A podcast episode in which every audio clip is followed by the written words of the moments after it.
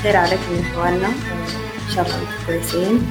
حقيقي يعني بنقول الحمد لله ورثنا تركة صغيرة شديد بعد الجلسة اللي فاتت. لكن آسرنا إنه إحنا نكون قدر التحدي.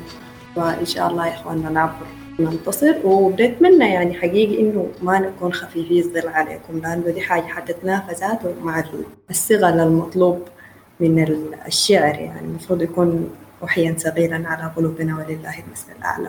فأنا أمس قلت ما تخلوني أبدأ أنا لأنه لما نلقى مايك مفتوح بقلب العفاف حسن يمين شوية.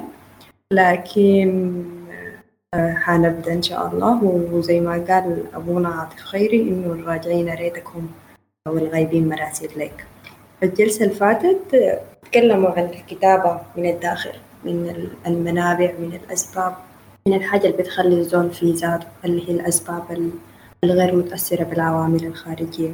الكتابة للروح ومن الروح وللشاعر ذاته. لكن الكتابة محتاجة محتاجة محتاجة فقد محتاجة غياب محتاجة فراغ محتاجة حاجة كانت موجودة وتبطل تكون فيه. محتاجين نغيب أو يغيبوا عننا ناس محتاجين تغيب عننا حاجات أو نغيب عن حاجات. ولأنه يعني الفقد أصعب من التمني. فبخلي الغياب هو دافع رئيسي وكبير شديد للكتابة.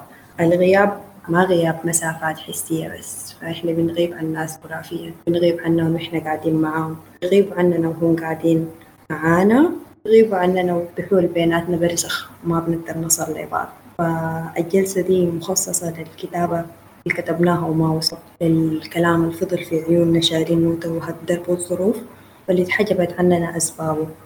الحزن مضاعف للمحجوب. فالغياب الغياب زي كلمة هناك. انت بتقول عن زول غايب بافتراض انك حاضر لكن ممكن تكون انت الغايب والحاضر. دائما في ناحيتين لكلمة الغياب. ولا شنو يا بشير؟ يا إسلام.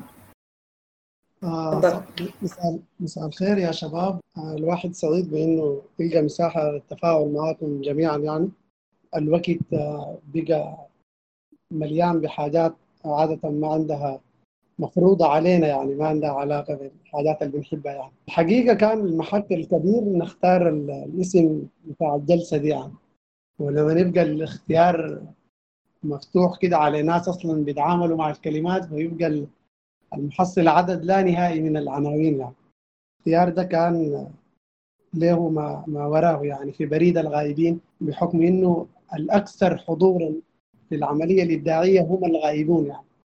الزول الغايب هو الأكثر حضور في الكتابة كلها يعني.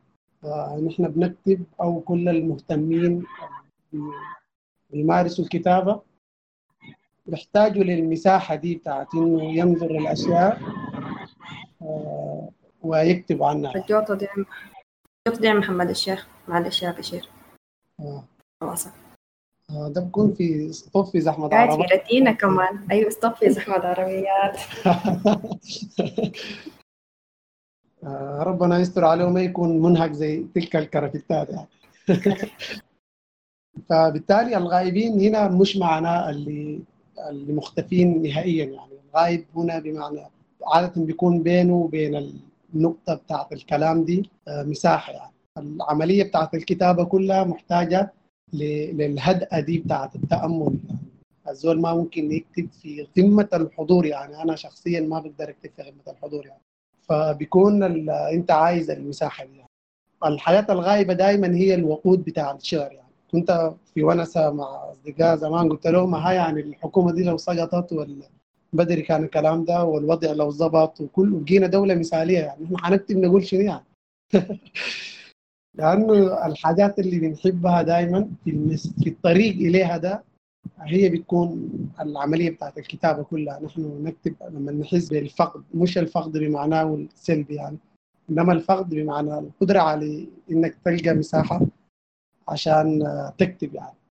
الشوق عشان كده الشعر كله مليان بالشوق يعني. ونادر ما ممكن لو جبنا مقدار الكلام اللي حصل عن اللقاء هيكون قليل جدا مقارنة بالشوق والتصورات والأخيلة وكذا يعني.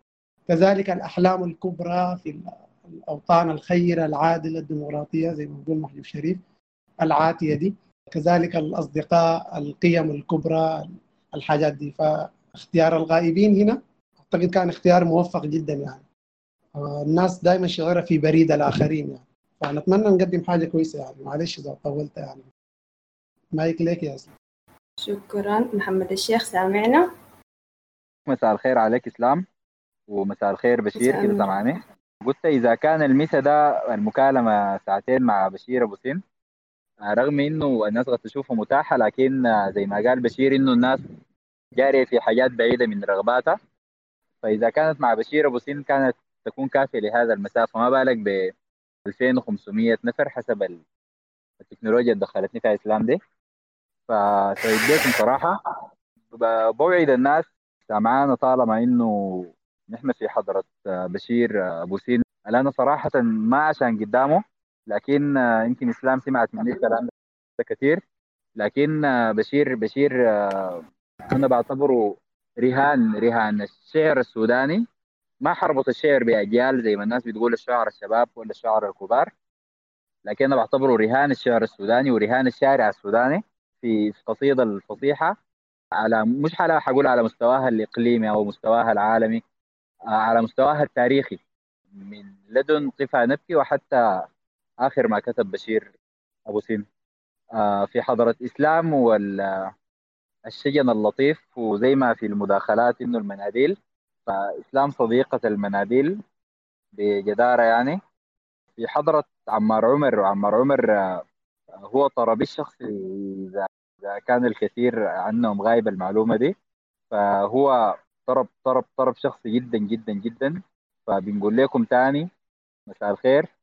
والمايك معاك يا إسلام زي ما قال لك بشير. يا يا الحقيقة المايك في اللحظة دي معاك يا يا إسلام نعم. قبل تاخذ المايك قبل تاخذ المايك معلش آه، شكرا يا محمد يعني أنا ما أعرف أنت يعني خطيت على راسنا حاجات كبيرة جدا يعني. شكرا لك وللصيغة دي يعني. ربنا يقدرنا على كلامك ده. يعني إحنا يعني أنا شخصيا يعني بحس بالدين تجاهكم دائما يعني في الونسات اللي معاكم الحاجات اللي أنتم تستفزونا بها يعني. وبنحاول فقط إنه نلحق بغباركم يعني. شكرا للأصحاب اللي أنا حكون معاهم هنا يعني. عمار أنا قبل نسيت احييهم عمار. ومعزة وإسلام ومحمد الشيخ. إن شاء الله نقدم حاجة تليق بالعناء بتاع تعب الاستماع لك هنا ده والناس السيرفر ده. التطبيق ده حبة معقد يعني. الناس اتعودت على آية السنة فإن شاء الله إن شاء الله آه، نقول حاجات تليق بال- بالتعب ده. شكرا. واصلي يا إسلام واعتبريني ما في في ناس. لا أنا لاقياكم وين؟ ما شاء الله أسماء في حياتنا ما قصرتوا عمار أنت سامعنا؟ عمار مساء الخير. كيف أخباركم؟ كلكم أمسية سعيدة مشتاقين فردا فردا. كلنا أنا شايف نقرا يا اخو بقرة طوالي يا محمد الشيخ. أقول ما سامعك طبعا. يا محمد الشيخ الغياب حل؟ الغياب هو شد للوثاق نظير الحل تماما يعني. أيوة اللي بيتعمل يغيب. كأنه الغياب الحل والغياب ما حل أبدا. انت قيدتينا بعناوين بهناك وكان في خلفيات للكلام ده. فما تجي تورطينا في الغياب ال- الموجع الشديد يعني. أيوة بتفضل الدايرة يا محمد الشيخ قول. انضبط يا طيب. آه، هبط وحيك. هبط وحيك. على أجدب نواحي البال نبت غنية. بسم محيك. على أخصب ضواحي الفال شرق منية. وغنينا. ألاقيك تضحك الأيام تغيب تظلم الدنيا. ألاقيك تضحك الأيام تغيب تظلم الدنيا. أنا المكتوب على ريش النوارس ريح أشوف في كل رفة وطن وأنا المصلوب على كل النواحي مسيح ومشرور في الصحاري مزن. وأنا المسكوب؟ على ريشة أغاني العود. أذوب في كل آه شجن. لقيتك واحة مختلفة لكن كان عنادي جناح. أنا اللي بتعب من الواحات وبفرح بالسفر وارتاح. نفضت جناحي قال الريح وسبتك واحة مشدوها. نشف صفق العشم فيها. كتبت عليه رواح شقا سفن نكرت مراسيها. تعب الريش من التجديف. وجيت واحتك أصافيها. لقيت الواحة نبتت ريش. هديك نضجت خوافيها. رفت فوق جناح الماف. وخلت لي منافيها. ومن ديك وي موية سراب. من ديك وي طيرة غراب. سنين شرت فيها فيها. قصايد رافضة أي بحر. خيول شردت معانيها. مخيط غمست بحر الروح. شرب من وجعتي فيها ولسه قصايدي في جواي. لعنات بعانيها خدر في ريشة السياب دخان ترقص قوافيها أنا الروح المعلقة بين وأنا الخطوة المشت بين بين وأنا الخلت بين البين. مركت علي وما لقيتني رجعت لقيتنا ما في شيء أنا الريقة النشف ندهك وحات الموية مشتاقين. أنا اللاقف نحو التوهان هذا استغفرت في الظلمات؟ مال الحوت غتس يا دوب وما نبت الجرف يغطين أنا الكابوس وصل ذروة ونست ذاكرتي مع النصح رفض قلمي البيان وبديع نست بوصلت علم النحو شهيق كتب الخلايا أمل زفير اتقن فنون المحو معلق في الفراغ بين دول وعمرك ساعة رملية. بستان من فرح يابس قلب أوجاعه مسقية قلق حردان بيوت البوح. سكن في كل خلايا الدم. قط أحلام شرودنجر في السربية في ذي الكم. يقول باحث ماذا لو أرد عابث؟ لماذا لم؟ شاعر قام من المعنى. وقع في ورطة الألوان. تشر روحك سبيل للناس. يفاصلوك حتى في المجان. ناغد قال أظن إنه قلت الآية. كلا. ران. يظل فعل الأدب راجح. كف يتيمة في ميزان. أقول لكل قصيدة لوح يجعلك آخر الأحزان. مصيري أعيش أشاب ونبي. كل ما تطق فروع جروح قصيدي يقع صمغ عربي. وانزف في القصايد روح أناول في الغناوي رطب وحنضل في دواخل خدي مصيري أعيش هشاب ونبي. كل ما تطق فروع جروح قصيدي يقع صمغ عربي. وانزف في القصايد روح أناول في الغناوي رطب وحنضل في دواخل خبي. يظل القلب كعبة حزن وحوله دماية بتلبي. جيتي بعد ده كله ملاك علي ربتت جناحاته. تشيلي وتهدفيني غناك تلوني كل مساحات. أنا الجاح ده المشى وخلاك. وكل ما قلبك يدي حنين. علي بتضيق براحات. بشوف الفرحة شيء مؤلم. قلب أدمن مناحات. زي اللي بيحضن الليمون. بتنتح كل جراحاته بسم محيك في أجدب نواحي البال.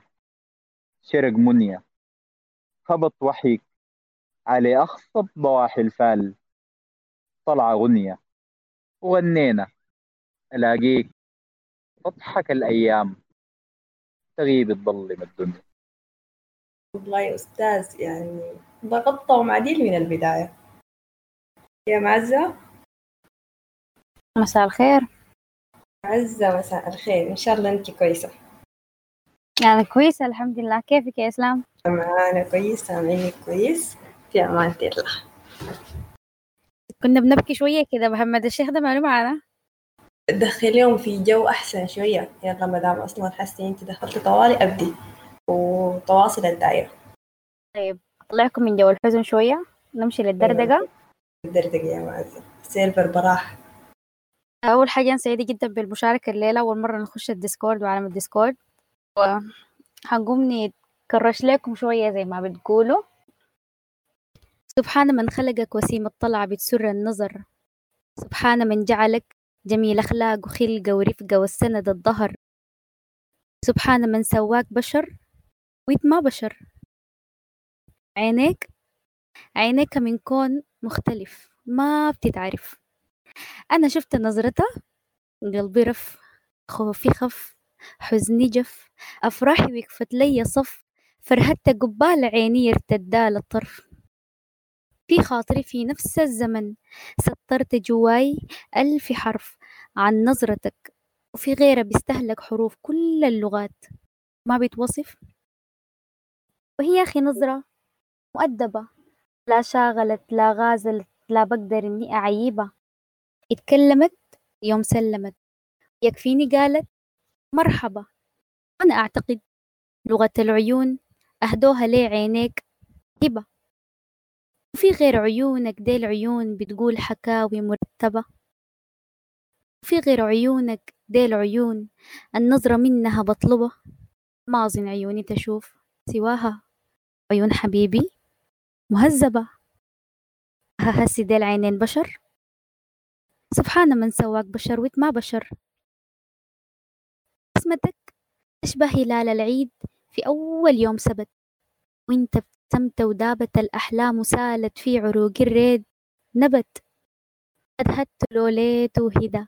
اللهفة ليك قوام صحت قامت. بكت. وقعدت أغني النوم تعال. صبرني طول لي بال. وقعدت أغني النوم تعال. صبرني طول لي بال. محبوبي بالغلط ابتسم. الدنيا حولي اتلخبطت. إنت تتبسم وأنا أقعد أباري الشفع الساكنين جواي. ده حالات نام والتانية يا داب يا أخي دت يا أخي ابتسامتك غيرت لون الشجر. هد وبهت. حتى السحاب نزل الأرض والمطر في السما هطلت. ها حسيدي ها حسيدي نعمة بشر. سبحان من سواك بشر. ويت ما بشر. صوتك جواي زي الصدى. مس حروفك أغنيات. أنا بحفظها وبرددها. أهمس يضج الشوق شديد يوصلني في أبعد مدى. جعني بيهد الصبر. صبري بغيابك يروح سدى. صبري اللي أصلا ما هدى وألقاك هدى. سايقاني لك كل الدروب. من دون بصيرة ودون هدى. سامع نداي من دون ندى. ألقاك أقرب مني لي آسر حواسي مقيدة وألقاني خاوية من الكلام. كيف همسة تعمل لي كده؟ صوتك يلقني الحروف. ده بيعني إنه الريد بدأ؟ وههسي صوتك صوت بشر؟ سبحان من سواك بشر وإنت ما بشر. عطرك؟ عطرك ولا عبق الربيع. بيفوح بطيب كل مكان. عطرك وديع. ريحة التراب بعد المطر. والجو بديع. ريحة ورود. يا داب غشاها شعاع الشمس. أخذت نفس. زفرت سريع ما عارفة إنها عشان تعيش. أنا في عبيرة كتير بضيع بهواه زي ما أي أم بتحب عطر طفل الرضيع. ها هسي عطرك حق بشر؟ سبحان من سواك بشر بيت ما بشر يمكن ملاك أصبح بشر. خليهم خمسة دقايق يتموا دردقتهم بعد ذاك نشوف الدور على يا بشير. بشير؟ محمد الشيخ يا, معزة ما خليتوا حاجة وراك من تنهية أقرأ حاجة صغيرة وبعد أقرأ. يا سيدتي حين أمرر كفي فوق يديك تهدأ في جسد الأشجار طيور. يسرع في ظن الميناء الليل وتنعس في صدر العصر شرور العصر وتصدأ فوق ذراع النصر سيوف النصر وترقد بعد ضباب الشوق صدور فوق صدور. وأمعن في عينيك أعرف كيف أقول أحبك لكني أتحينها من شفتيك. حقرأ قصيدة اسمها في بريد المحبوب أظن مناسبة يعني آه مناسبة للموضوع ده يعني. الاسم مفصل على عديل والله والتقينا. كنت أطلالا فشب الورد في جنبي. وانفتحت لقافلة الدروب إلى الخلاص. وظللتني ألطف الغيمات وهي تقول لي لاحت مدائنك التي صدقتها تدخل عليها دخلة العشاق بالشوق النبيل. فالتقينا كنت تبتسمين لي وأنا أمزق كل آلهة العصور بما أقول وقفت لا أدري الوقوف وصحت بالصوت القتيل آمنت بالحب الجميل. لوحت لي هدأت حروب الموج والرمل القديمة في ضلوعي. واستراح الوقت من دوامة الليل النهار وطار طير الهم عني. لم تعد تملي القبيلة ما أكون ولا زبانية الخليفة ما أغني. فانفضي عني غبار العصر. رديني لمملكة البراءة حيث لا نخشى من اللغة المجاز ولا تقوم الحرب من فرط التآويل. من أي أغنية أتيت؟ من أي أغنية أتيت؟ لقد تتبعت الأغاني منذ كانت ضحكة في خاطر الطير القديم. بحثت عن عينيك في مزمار داوود المغني. وانتظرت على شفا بغداد زرياب المغردة لم أجد أثرا إليك وعدت لمدرمان سامرت الخليل. ومضيت نحوك لم تكن لي يثرب أخرى سواك. قريش من خلفي تقص الدرب. زاملة اشتياقي ليس لي زاد سوى الكلمات. أنفخ فيها من حبي فتسبقني إليك. وحين أضج بالأشواق ألفظ خاطرات الخوف بالدوبات يا محبوب. أرض الدمع والتهويم علي بدل. كل ما قلت ألقى كلامي ليت. لعله زايد شوقي زايد بعده زايد دله هل من رشفة من شفتيه يا الحردل ومضيت واسمك ما يقيني من ضلالي فابسمي لي مرة أخرى وهزي بالنخيل. والتقينا لم يكن خطأ لقانا ما التقينا صدفة كان اعتذارا عن ضباب الحب في قلبي. فلميني إليك. عليك ما يغري بشوق لا يزول. عذوبة الماء المقدس في صفا عينيك. سحر ما على شفتيك لو علمته بابل لاستحت. وتصالح الطيني والنوري حين تقهقهين طفولة اللغة التي فرت من الشعراء واستلقت على خديك ضاحكة مراودة خيولي مثل شيء ما بعيد مستحيل. فانظري يا أخت روحي في عيوني واقرئي ما لا يقال وبشريني واسمحي لقصيدتي أن تستريح من الظنون. رافقيني لست أرضى بعد أن عرفت حياة الموت بالشيء القليل.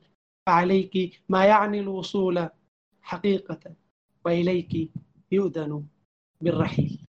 نبي نوح. لكن ما شكيتنا خارج ياخذ مرة قبل تدونا حاجات حلوة بعدين حاجات صعبة الآن بتبقى زي كوباية موية باردة بعدين موية حارة بتتشقى بكي عارف بكري والله وغدا تستريح أنا ممكن أقاطع؟ منو بيقاطع فيني؟ أنا ممكن أقاطع؟ أنا ده محمد تفضل احكي لي. آه يا إخواننا إخواننا بشير أبو سن آه حالة متحدة. بشير بشير ما يكتب بشير كيف يقرأ وبشير صوت بشير. فمحبه لا توصف يعني. أنا حدغول على الميكروفون عشان أقوم أقدم إسلام لانها حتقعد تقول الموية الباردة والموية الحارة وطلط كده. ف ده ما اسلام دور عمار لك. اسلام يعني ما دورك انت أوكي. نسمع عمار. أيوه عمار. قبيلك أنا قلت إنه هو مطرب الشخصي شعرا وعودا. أيوه. يلا يا عمار. اسلام أحلى يا عمار. أحلى يا عمار. آه، أنا حاجر النهر. طولت ما قريتها وبتمنى إنه التليفون ما يكفي الكهرباء وأثناء ما أنا بقرأ يعني. آه بسم الله. من كل شارع حكى أبسط ما يكون. من كل شافع وسكة هو يمش كل رحلة عليه جنون النيل سكون من كل هبوب والنخل صامد ومرتعش من كل كمنجة دموع ما لاقن عيون. من كل عاشق وصدره بالشوق منكمش من كل ده. أنا أصلي ما لقيتك معاي وأنا راضي من دونك أمش هري أقرب ولا نمشي على المسافات اللي ما في؟ السكة من خيالات المسافرين بالمرافي.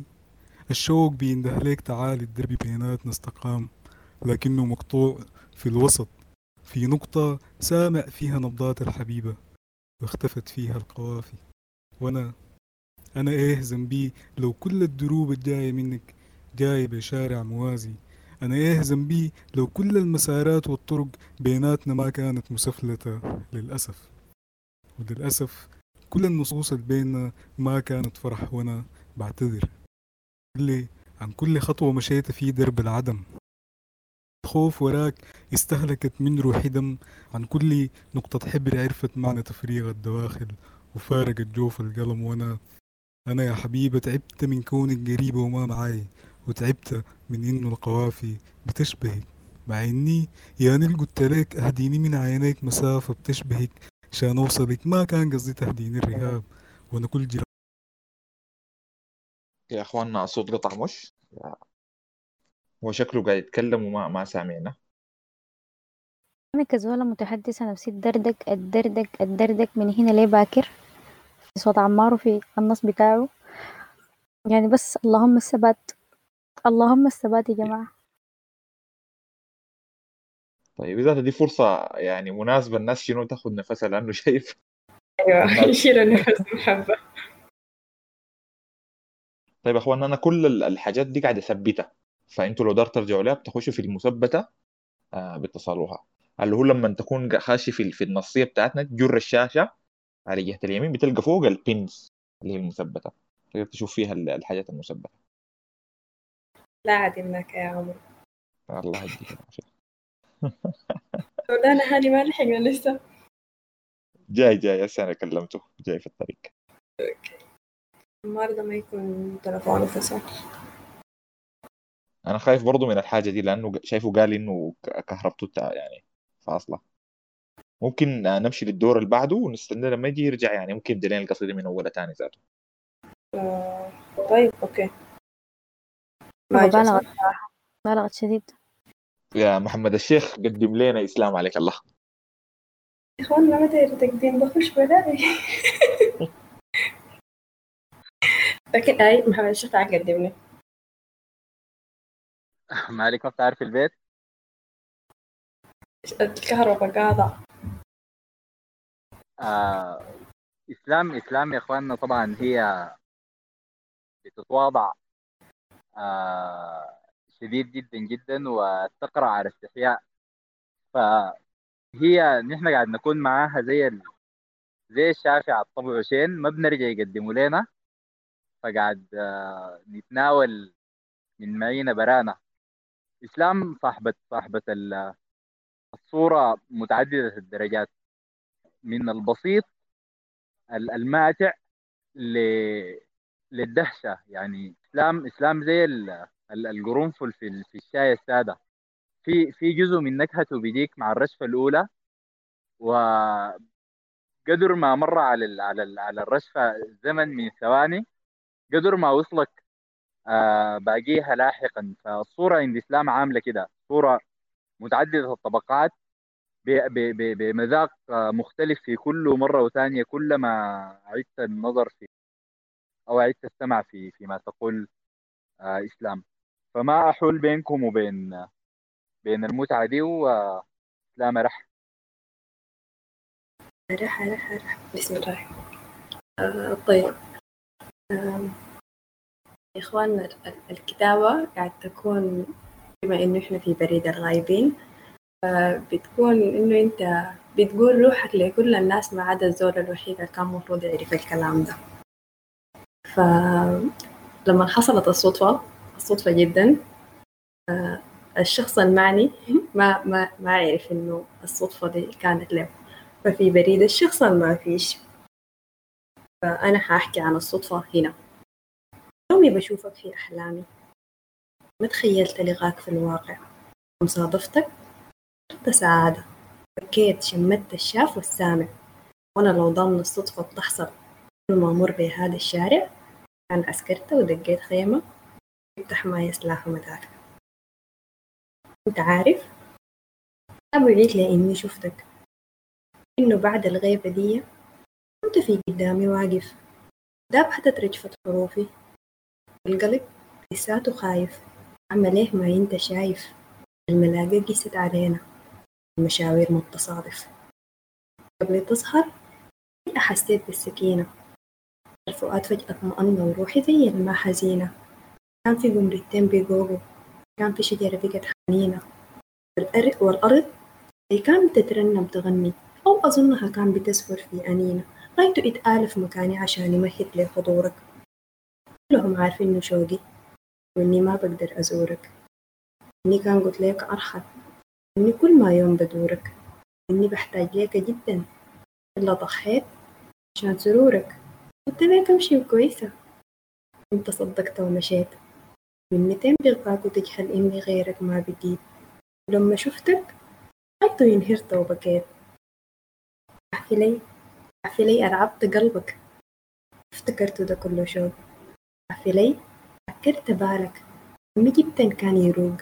أحكي لي لمعت عيوني. المطر لازم البروق.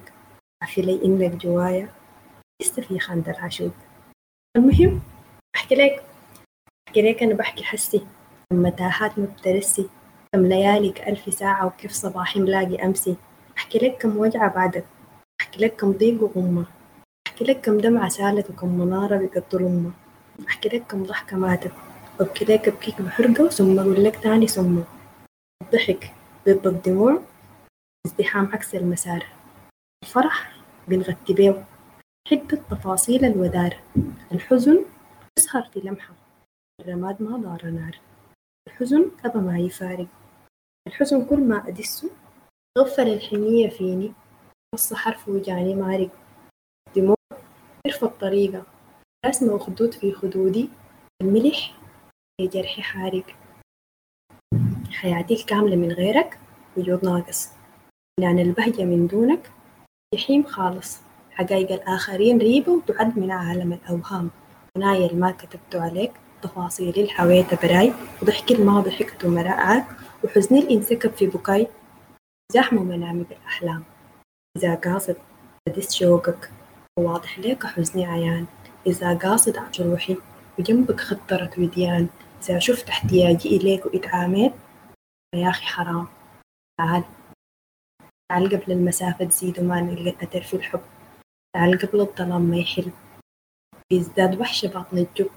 تعال وسع مدارك القلب وسيب فاضي بمساحة كلام. على ذكراك بعيش وقتك. وزادي من العمر فرحك. على طيفك بنوم واصحى ودافع عشان أمش واضحك على حسك بنيت جنة. عرشت بيوت ود وسلام. وسألتك ما أبيت لك بالمشاعر؟ ما اعترضتك بالأماني ما طردتك ليه تغادر؟ حذفتك لحني تاني ليه تشادر ما فرضت على قيودي ليه تسافر. لا أقول لك ما في داعي. تساؤل ما بيقدم والإجابات مبتراعي اقفل السيرة المريرة. اقفل القصة ونصفي. نمشي نمشي. يمكن الأيام تمشي وتمسح الآلام وتشفي. وافترقنا زي كأننا ملتقينا. في قطارين في محطة.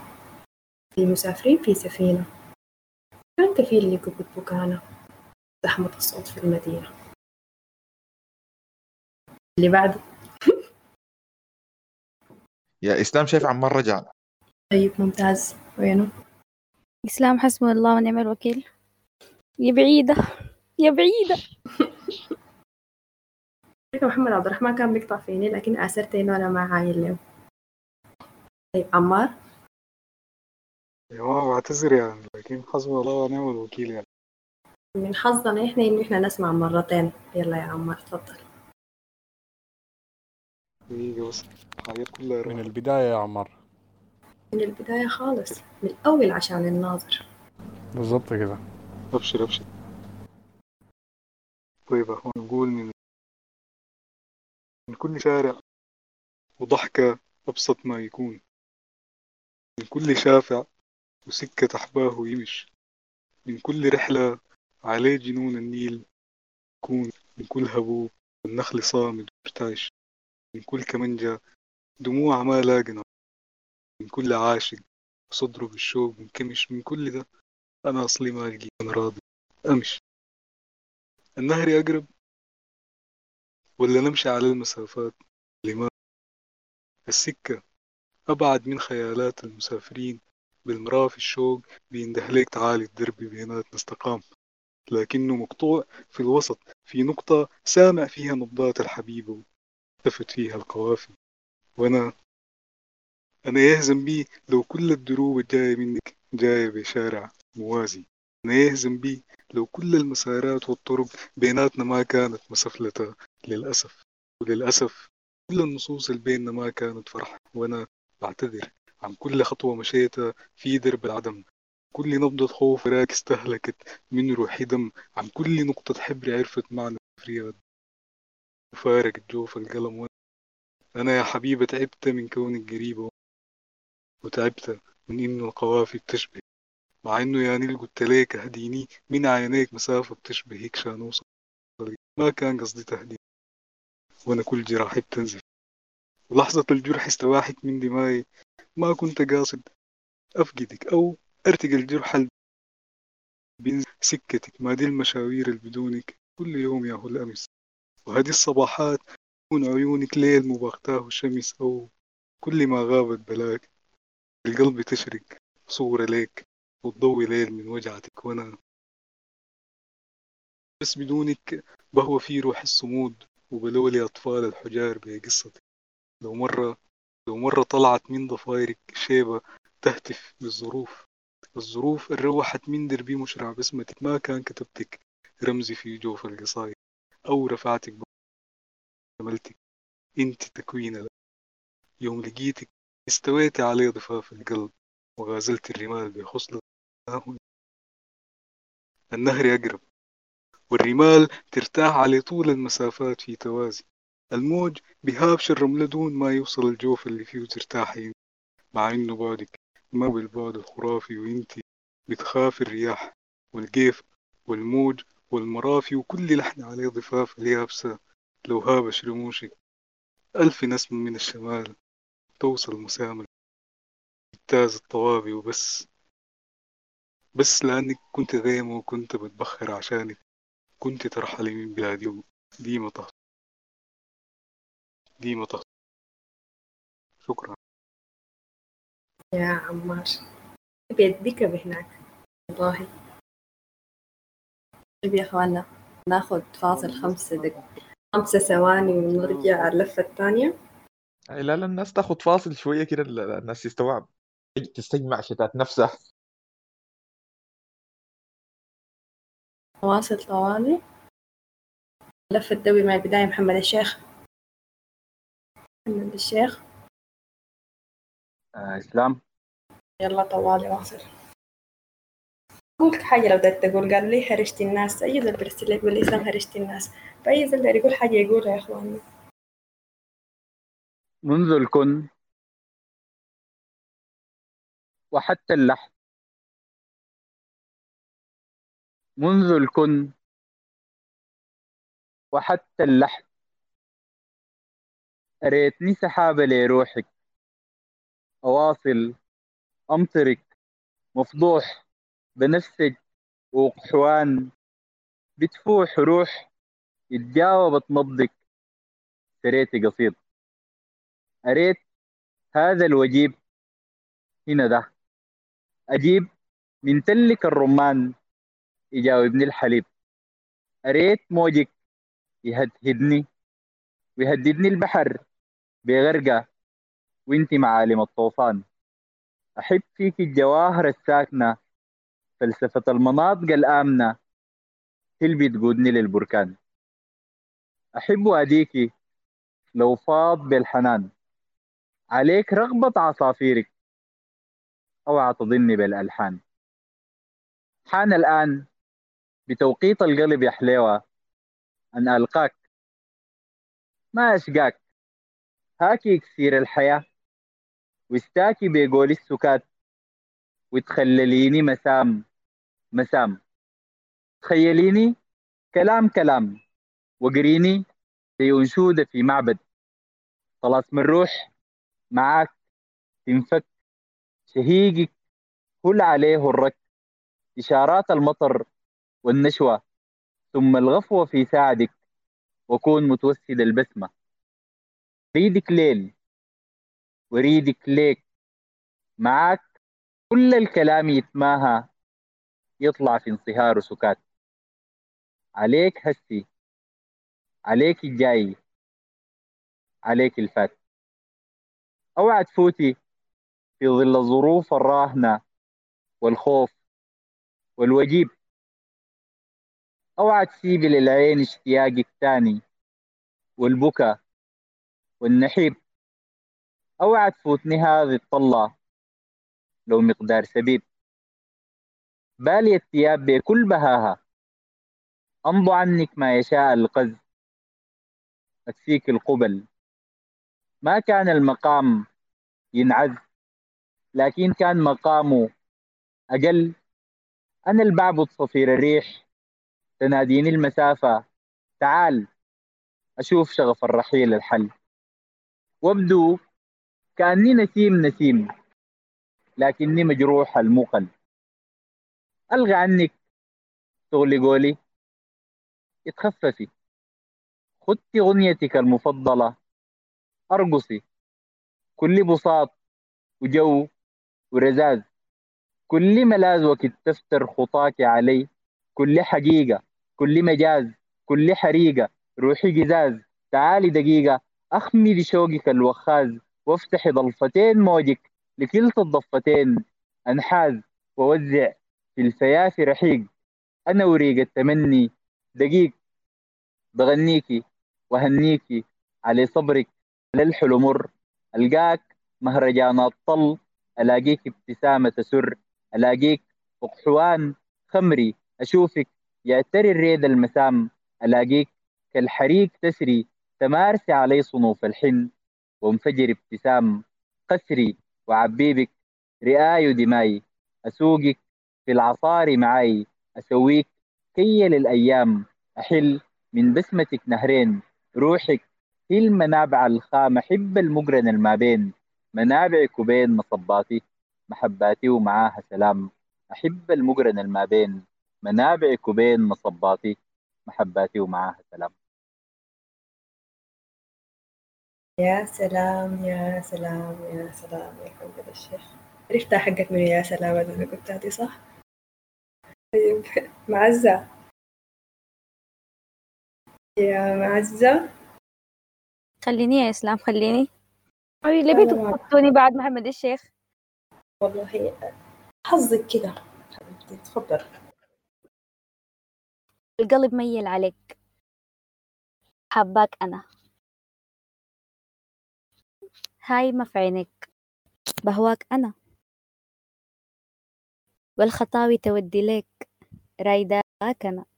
وإنت تضحك في كلامي ويعجبك. ماك عارف المقصود هواك. ماك عارف إنه هواك هنا. بيدخل مسامات الصباح يهدي العصافير الغنى. بدي الشمس من صف أسنانه البديع. لما يفكر يبتسم حبة شعاع. مش الظلام بنهيه شعاع علشان تغش بيه الظلام وترسله عشان تشغله يمشي الظلام وينشر فيه صبح السنة. أنا ما بغير من الشمس. أنا ما بغير من الشمس. بس عيب عليها برغم فرق السن بينكم إنه تهواك من سكات. جاياك وتعمل روحها غاشية الكائنات. مشتاقة ليك؟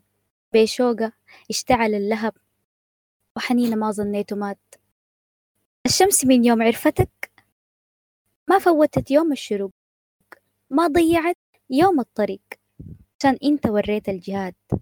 يوم شافتك ماشي في طريق زي ما بتعمل كل يوم بعيونها قامت لحقتك. رسمت وراك خط استوى نسيت إنه من لاقاك وفات بنارة بعدك يتكوى. ترحت ومالت في الأرض. قام محور الأرض اتلوى اتجاهلت كل الحواليك في شمالك والجنوب. ما أدتهم حبة دفا قطبين بقوا مصيرهم القر والنوى. غشيتني من ضمن المشاوير الكثيرة وسكتني. شافتنا نحن اتنين سوا. في عيوني لك شلت الهوى. زعلت شديد. احمر لونها من الوجع. ساقت ضياها وودعت. كان الغروب. من يوم ما شفت الصباح. من يوم ما شفت الصباح. كيف الصباح بيكون صباح لو ما شرق صوتك علي نور ظلام الأمكنة؟ كيف الصباح بيبقى لي خير لو إنت ما تمنيته لي رديت صباح النور أنا؟ كيف العصافير في الشجر تصدح بلحني يسرني أنغام تلهمني الغنى وكيف لسه بتصبح علي رغم المسافة اللي بيننا والشوق ساكنة وكيف لسه ماك قريب هنا؟ بفرقتك تخيلك زي غيمة جات والدنيا صيف طارتني من حر الهجير ضلتني حبة وفو مشت لا بردت دنياي ولا صبت علي. يا غيمة بعدك أحيا كيف؟ بتخيلك زي عش بناو عصفور بحب عصفورة اختاروا السكن. وحبيبته سماها الوطن ريح الغياب رمت الغصن ضاع السكن ضيع معاه حلم الوطن تخيلك والجو جميل. الجو ده بس ناقص عيونك ونيل وفنجان جبن طاعم وضحكة مني تهز سكونك ونس مليانة بهزارك وبمساختك وبجنونك. وكلمة منك كلمة مني وكلمة ليك وكلمة عني. ونظرة منك وخجلة مني وشكل عشان تبعد عيونك يا أخي عيونك جننتني. تخيلك زي انت فيه. قاعد معاي وأنا مكتفي وأنا شفت في عيونك كلام أكتر من اللي بتقوله لي. حسيت معاك إحساس غريب زي أنت بتسيطر علي زي ما معاك كل الألم بس لسه جنبك قلبي حي وأجمل شعور إنك قصادي وحتى عينيك في عيني. لمتين حلاقيك في الخيال لمتين حتخنقني الحروف. كل الشلاء كل الكلام الشايلة ليك ماليني حيرة وشك وخوف. لمتين حأتنفس هواء وجع أكسجين شمس الحنين دايما كسوف. لو أنت صح قدر الكلام الشايفة في عيونك. أنا؟ يا أخي فيه وهو أنت فيه والزمن موجود فيه وأنا صابرة بستنى وبشوف. إهداء لسربكون وعصمة عزت ومصعب وكل الذين المنورين بريد الغائبين. لا هم قالوا قالوا قالوا تحديدا نهديها للطيور المهاجرة ولنادي الاستماع. شكرا يا اخوانا بشير. يا بشير. يا إسلام ما تعصر على بشير. بشير ده بيكون قاعد ماسك السي حاليا خليه يتماسك وبعد ذاك اديه اديه ثلاثة دقايق. طيب. يا بشير أنا آسفة. خلاص أرجع. مشي وين يا جماعة؟ بشير. يا إسلام مسموعنا يا أهلاً. جماعة. مسموع أيوه تفضل. أنتوا الواحد بتخلوه ينسى أي حاجة ويقعد يستمع لود الشيخ ومعزة وعمار وإسلام. فاتوقعوا عادي إن إحنا ممكن نختفي ونجي ونموت ونحيا أي حاجة. آه طيب أنا شايف أصدقاء أعزاء علينا يعني قالوا وغدا تستريح. شكرا عندك وأنا ممت- آه، ممتن لهم شديد إنهم محتفظين بالقصيدة دي في ذاكرتهم قصيدة من 2016 أظن كده. فلأنها صغيرة حقراها وأقرأ معها حاجة يعني لو سمح لي يعني.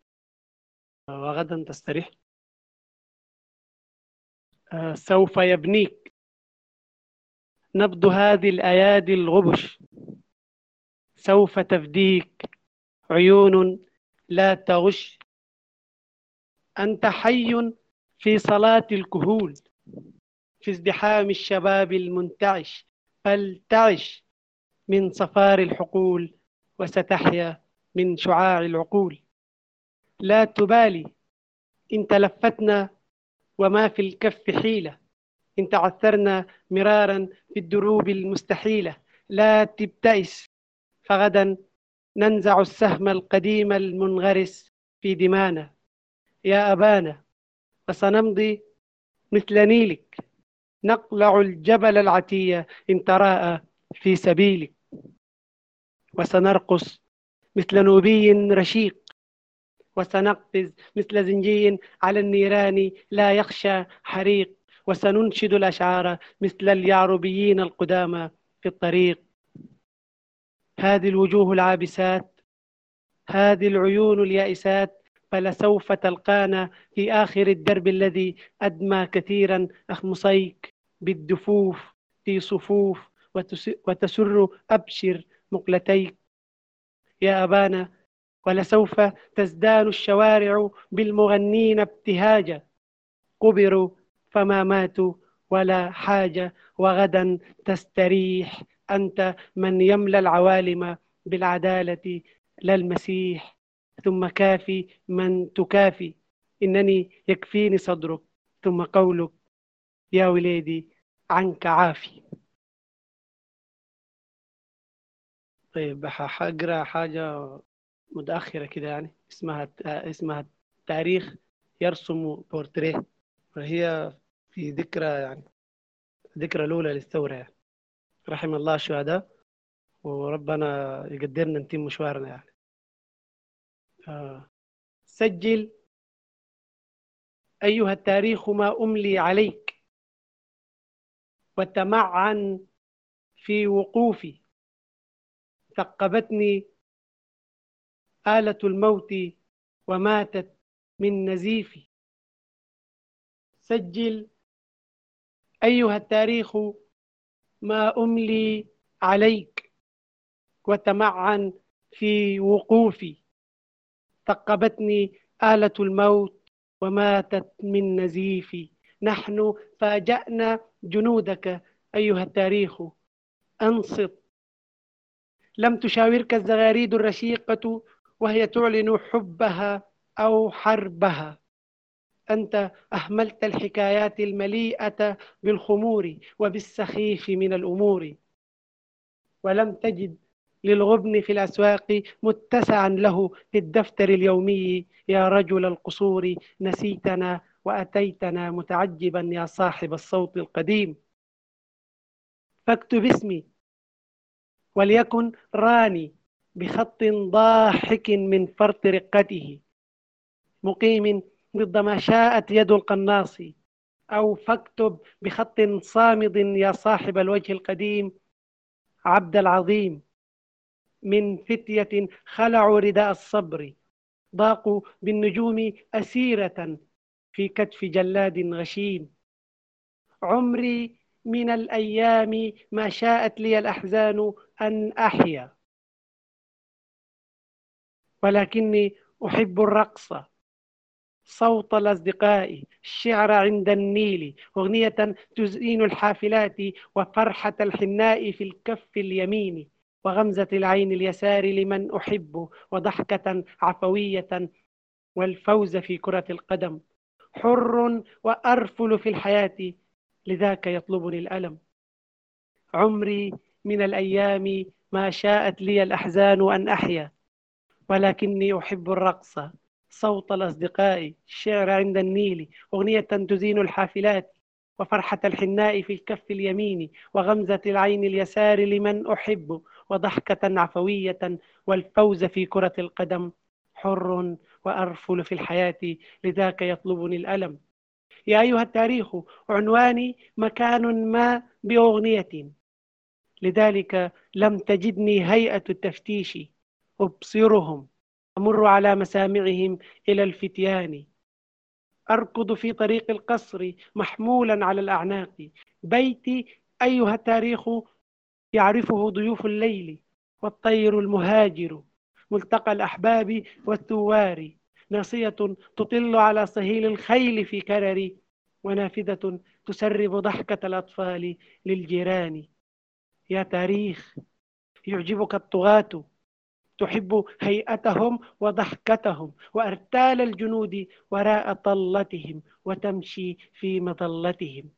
وتعجب كيف للغبش الصعاليك الذين خذلتهم أن يخرجوا عن صمتهم من موتهم. وعليك أن تتتبع الأحداث فعليك أن تتتبع الأحداث. تجري خلف أصغر طفلة لتريك أنك جاهل لم تفهم الورد الذي ينمو على فستانها. وعليك أن تتتبع الأحداث. كان الطير مشغولا قليلا بالفطور وغيمة الغاز المسيل للجموع تمر فوق النيل مثقلة لتخنق السيد الدنيا قبيل منامه. وعليك أن تتتبع الثوار. كيف تسللوا من بين موتهم الأكيد. وعليك أن تتتبع الثوار. كيف تسللوا من بين موتهم الأكيد لكي يعيدوا ضحكة الخرطوم في الليل السعيد.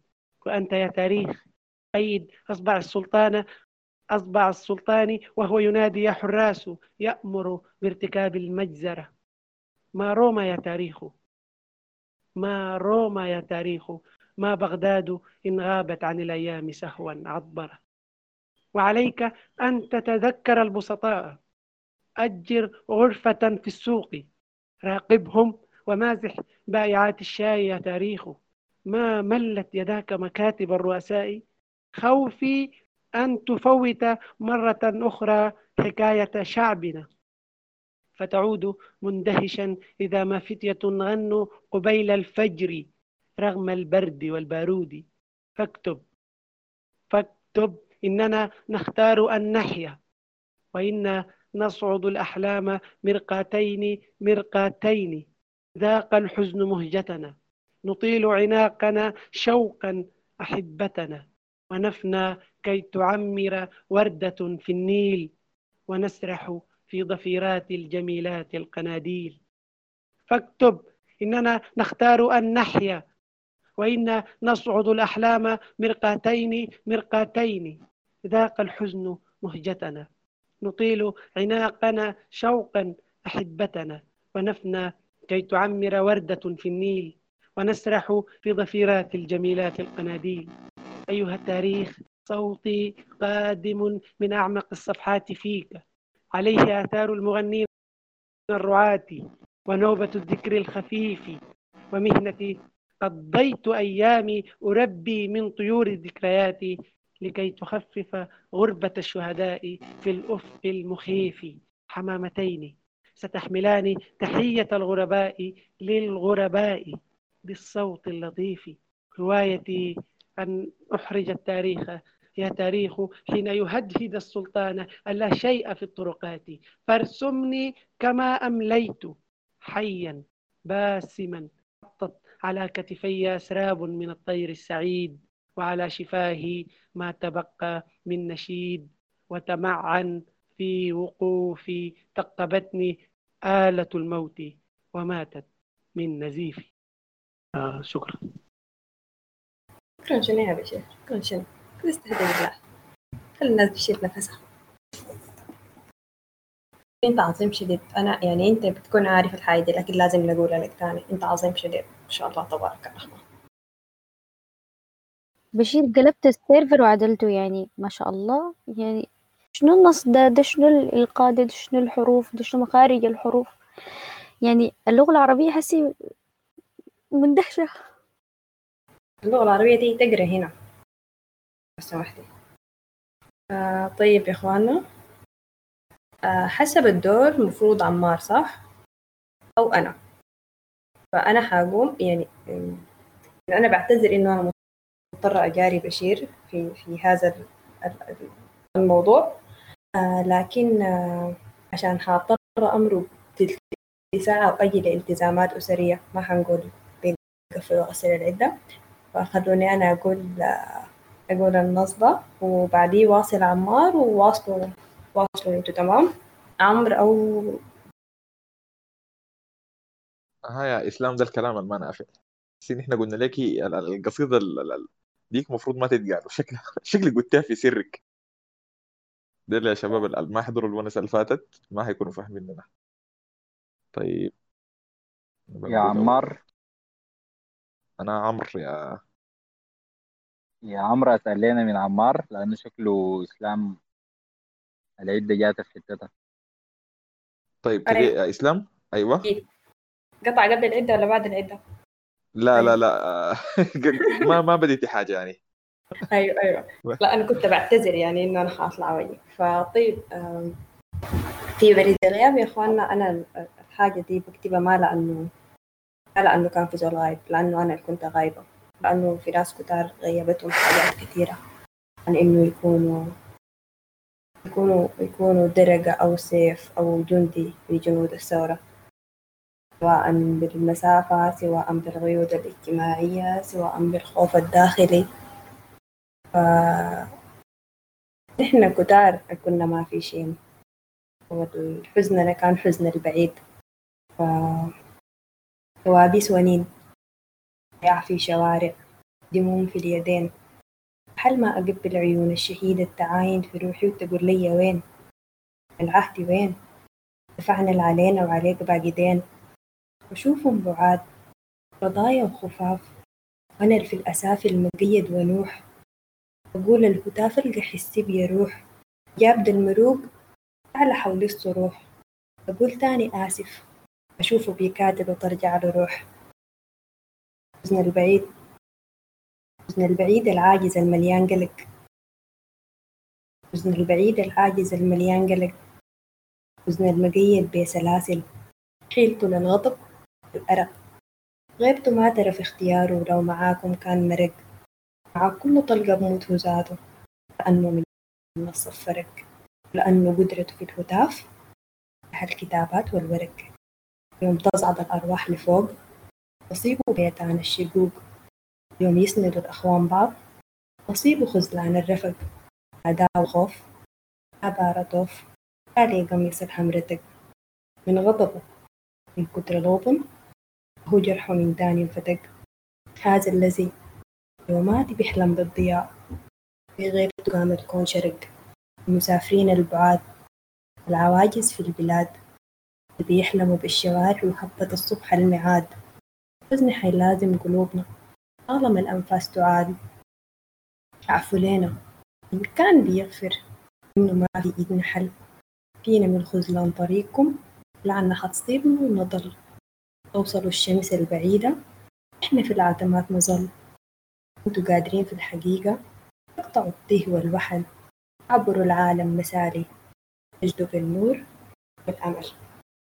آه يا إخواننا أنا حأختفي ربع ساعة لكن حكون ساعة معاكم.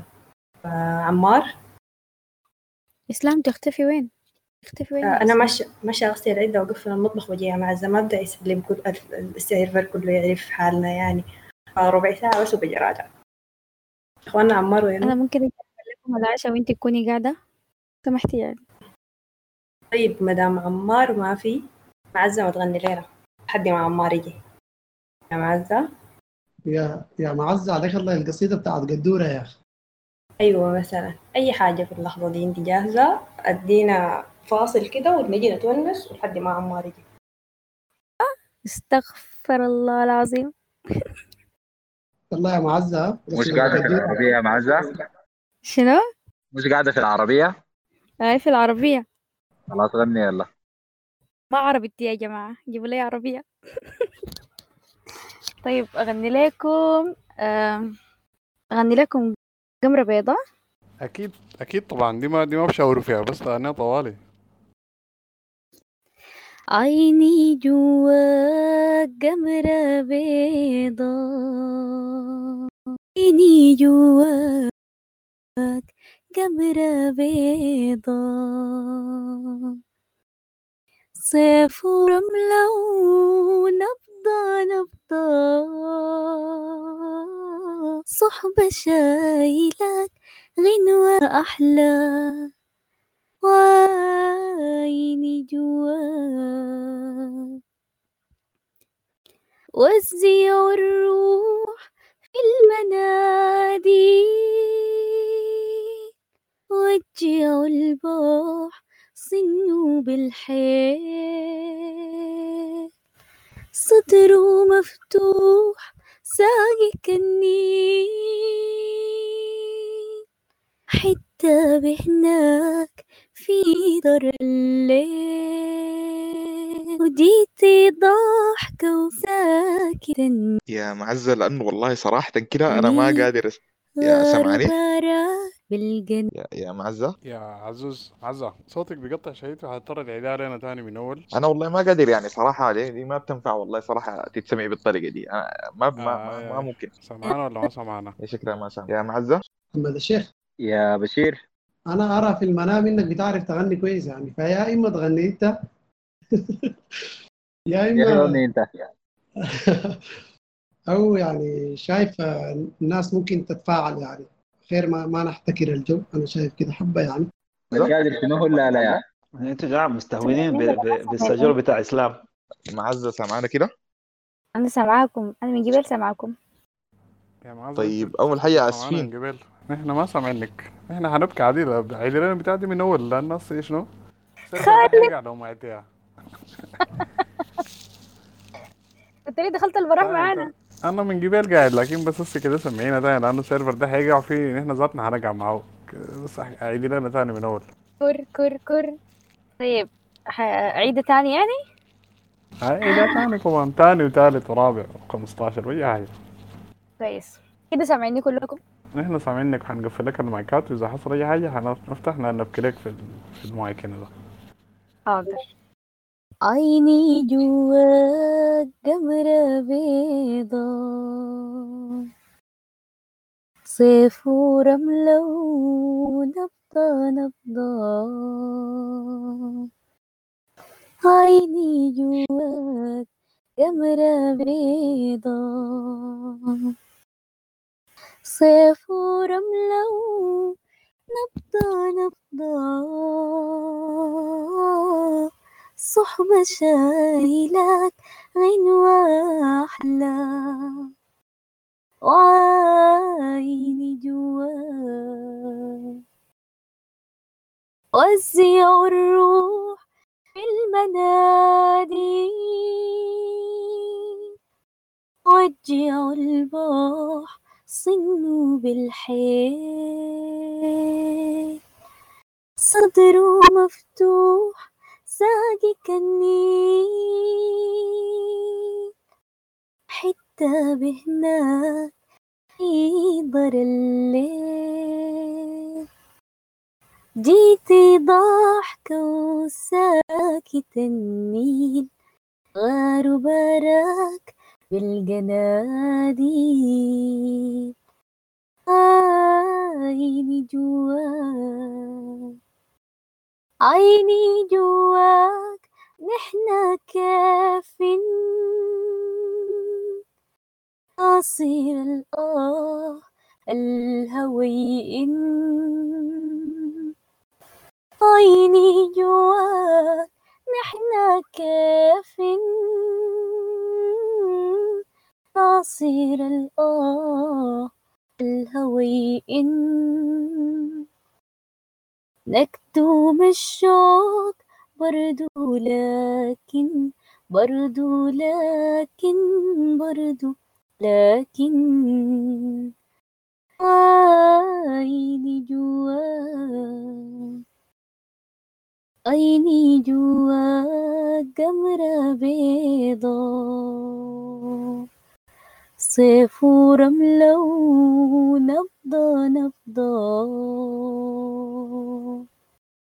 عيني جواك جمرة بيضا صيف ورملة ونبضة نبضة الصحبة شايلك غنوة أحلى جواك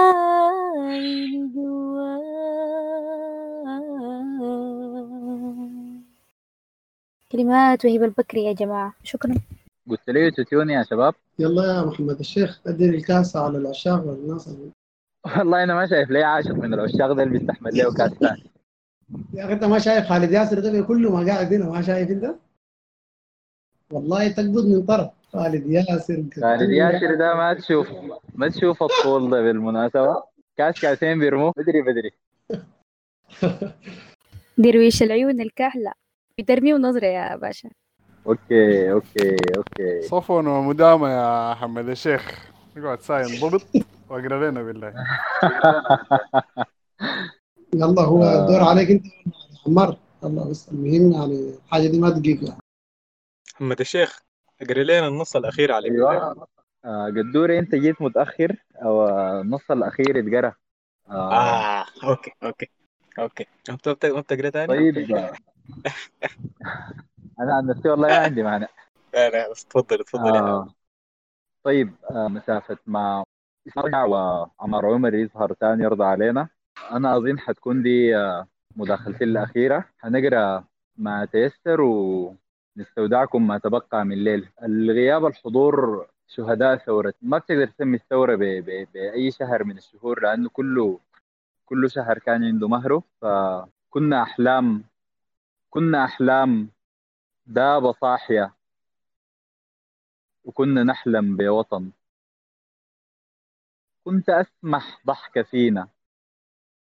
روح كأنك دون بدن. كنا شلة مرقنا نهتف إن دعا داعي الفدا. الفدا لم نخن. كنا شايلينك بتهتف وجينا شايلينك كفن. يا شهيد يا حي وعدتك. نبقى زي ما كنت تحلم. ما في كلام بيفيد فرقتك. وقلبي مشتاق والله بيعلم. شارعك اللي غنيته قادر وبلدك اللي أديته. يسلم وي سكة بديت نضالة. نحن حالفين اللي تنتم. بيننا كان عرفة مواكب. ونحن ساعة كنا حبة. كنا في الشارع كواكب وسلت في سقف المطالب. كنت عند جبين لمحته وبس ما نلمح فيها كم عيب كنا بنترس الشوارع وانتو زي الخيل جمحتوا. والله رقاك ليه شهيد. أمك أمنا كيف حتصبر؟ اللي بتريدك شديد؟ كنت زي الناي سماحة وكنت من يومك نشيد. كان بيضحك بجروحه وكان بسد بروحه خانة. يا شهيد ادانا روحه. وخلى في إيدنا الأمانة. ما بنفرط في بلدنا. واي تفريط لك خيانة. نحن من بعدك سواعد. والله يا طيب. معانا وكنا أحلام. دابة صاحية. وكنا نحلم. بوطن. كنت أسمح ضحكة فينا. روح كأنك دون بدن. كنا شلة مرقنا نهتف كنا شايلينك. بتهتف وجينا شايلينك. يا محمد الشيخ. يا أخي والله زدتهم خلودا يعني رحمة الله على الشهداء جميعا يعني. أنا دائما يعني حقيقة يعني بتبع كتاباتك شديد يعني لأنه أنت من من الأشخاص القليلين يعني بيكتبوا بأسلوب بريد يعني. ما إن يذكر حتى يذكر شعر يعني. الشخص آه، ذخيرتك اللغوية عالية جدا. آه، أنا خليني أتم كلامي أصلا. أنا أصلا يعني مرمي الله بتوقع خلينا ما بترك محمد الشيخ بيمتاز بذخيرة لغوية عالية جدا يعني. والحكاية دي يمكن تكون امتداد ممكن نرجع لورا إلى خليل فرح يعني. محمد الشيخ بيلعب بالكلمات بلعب جميل جدا. ورغم الموسيقى بتاعت الكلمات العالية دي إلا إنه بيقدر آه، يشحنها بالشعور الأساسي للقصيدة يعني. القصيدة كلنا بنعرف إنها حزينة جدا لكن بتعلق بالذاكرة يعني. كأنه كتب علينا الحزن يعني. بجد يعني الواحد آه، دي لحظة جميلة إنه آه، يختم الليلة دي بأصوات كثيرة من ضمنها محمد الشيخ. أنا حاولت أعبر كده عن الملايين يعني. شكرا لك يا أخي ربنا ما يحرمنا منك. آه شكرا جميلا لك أنت يا بشير. وعشان أكون ابرأت ذمتي من اسلام اللي هي قالت حتكون سمعانة لكن ما حتقدر تداخل آه حقرأ قراية أخيرة. وأنا صراحة أول يوم لي في المنصة وإسلام متبنياني من الصباح. بترسل لينك الابلكيشن بتوريني بيعملوا الحاجات من وين محو يومية تقنية آه لكن زمن شديد الزول ما لاقى ما لاقى نفسه. يا محمد عشان ما فجأة كده عشان ما فجأة تختفي. الناس دي هنا ممكن يكونوا دايرين يسألوك بجاي يدعوا لك باص بجاي يعني ما تهرب يعني. الناس دي لا أنا ما حهرب. أنا ما, ما حهرب ما تشاغل ما تشاغل ويبا وأنت ما قادر تكاتل. خليك قاعد ولا محمد الشيخ. اي أيوه. بعد ما بعد ما تقرا لنا ممكن تكفي المايك وتغسل عدتك عادي لكن دايرينك كم سؤال آه، الشيخ نحن بيغسل نصارى الميزان بس المشاركة ما في بيغسل في العدة. أيوه اسلام دي معناها تخليها تغسل عده برا يا جماعة الكلام ده صح والله. لا اله الا الله لا شكيتك لا الله خالد يا شكيت نحنك لا. يا حمد الشيخ انت عس... انت بغض النظر عن انت عاوز تقرأ شنو أنا عاوزك تقرأ لنا حاجة. قول يا خالد إن شاء الله تكون قريبة. إن شاء الله تكون قريبة. شايف مروان؟ مروان موسع عليها برضه. بتاعت آه، حي الله راحت مني. وهي شاعر. شاعر قبل تناظم طيب آه، كده فعايل صبية. فعايل صبية في مجنون. فعايل صبية في مجنون. يناوشني الفراغ. أحتج. أهش. يبر الفراغ. محزون. يناوش الصبية. يا مجنون. أسيب هذا الزمان الفج ذاك العارف جواي. نزه الله من الوين. وأحرم في الشوارع حج. أدي قفاك أي طشاش. أدي قفاك أي طشاش. جيك متهادي قد أبلج. حيل الكلمة حين كلا حيل الفكرة قد أسرج. بلغ مجمع. وفارت النور. محتاج أوان لقيا صبح لكل أمان أحوج نفخ زمن البلاك الصور. بح الصور. مسك وازة نفخ. من فوهة الوازة. طلع عصفور. تمخض عن ظلام ناضج. وأنجب نور. تداعت رمزية. حمامة تكتل القمر ويحلق. سور. نزهد في الكلام الهش. نبدأ نقزقز المحظور. وفليك من كلام الغير. هل هدهد غياب؟ حين غاب. كان كلم قبائل الطير. تفرقي انت في الإيقاع. ألوم النوتة في التأخير. أحصن فيك من القاع. ومن أيقونة التأطير. بعطش واحرس النقاع عشان أفهم سياسة الزير. منو الغير انكسر في خيره. لما قدرته قال لي خير. أنا اصطادني الزمن بالتيه. بقول يا ريتني أبقى أخير. منية سمكة في سنارة. ترجع. عشان توصي الصيرة نصطادني الزمن بالتيه. أقول يا ريتني أبقى أخير منية سمكة في سنارة ترجع عشان توصي الصير مركتة. مركت عليك يا بسريق مشققة رجلي من كتر المساسقة فيك. ورافض ضلي رافض ضلي يبقى رفيق. مركت مشلهة الإحساس. أشعث بال. أوسع حتة تبقى براحه. كالمضيق. يمر ثلاثة مرحاة قلبي من ثم الخياط والحادي ترقص. أغلف اللبريق ولا أرجع مقبل صادي. حوريات بحر دلوك في موكب زفاف غريب تزغرد موجة تزغرد موجة في حلق البحر. أبشر. عرض. دولفين وما بين ضفتين مضيق. دقاقة الفكرة. والريح. الريح يتنسج هبابة يضر المعنى يسند حيل حواسي حريق.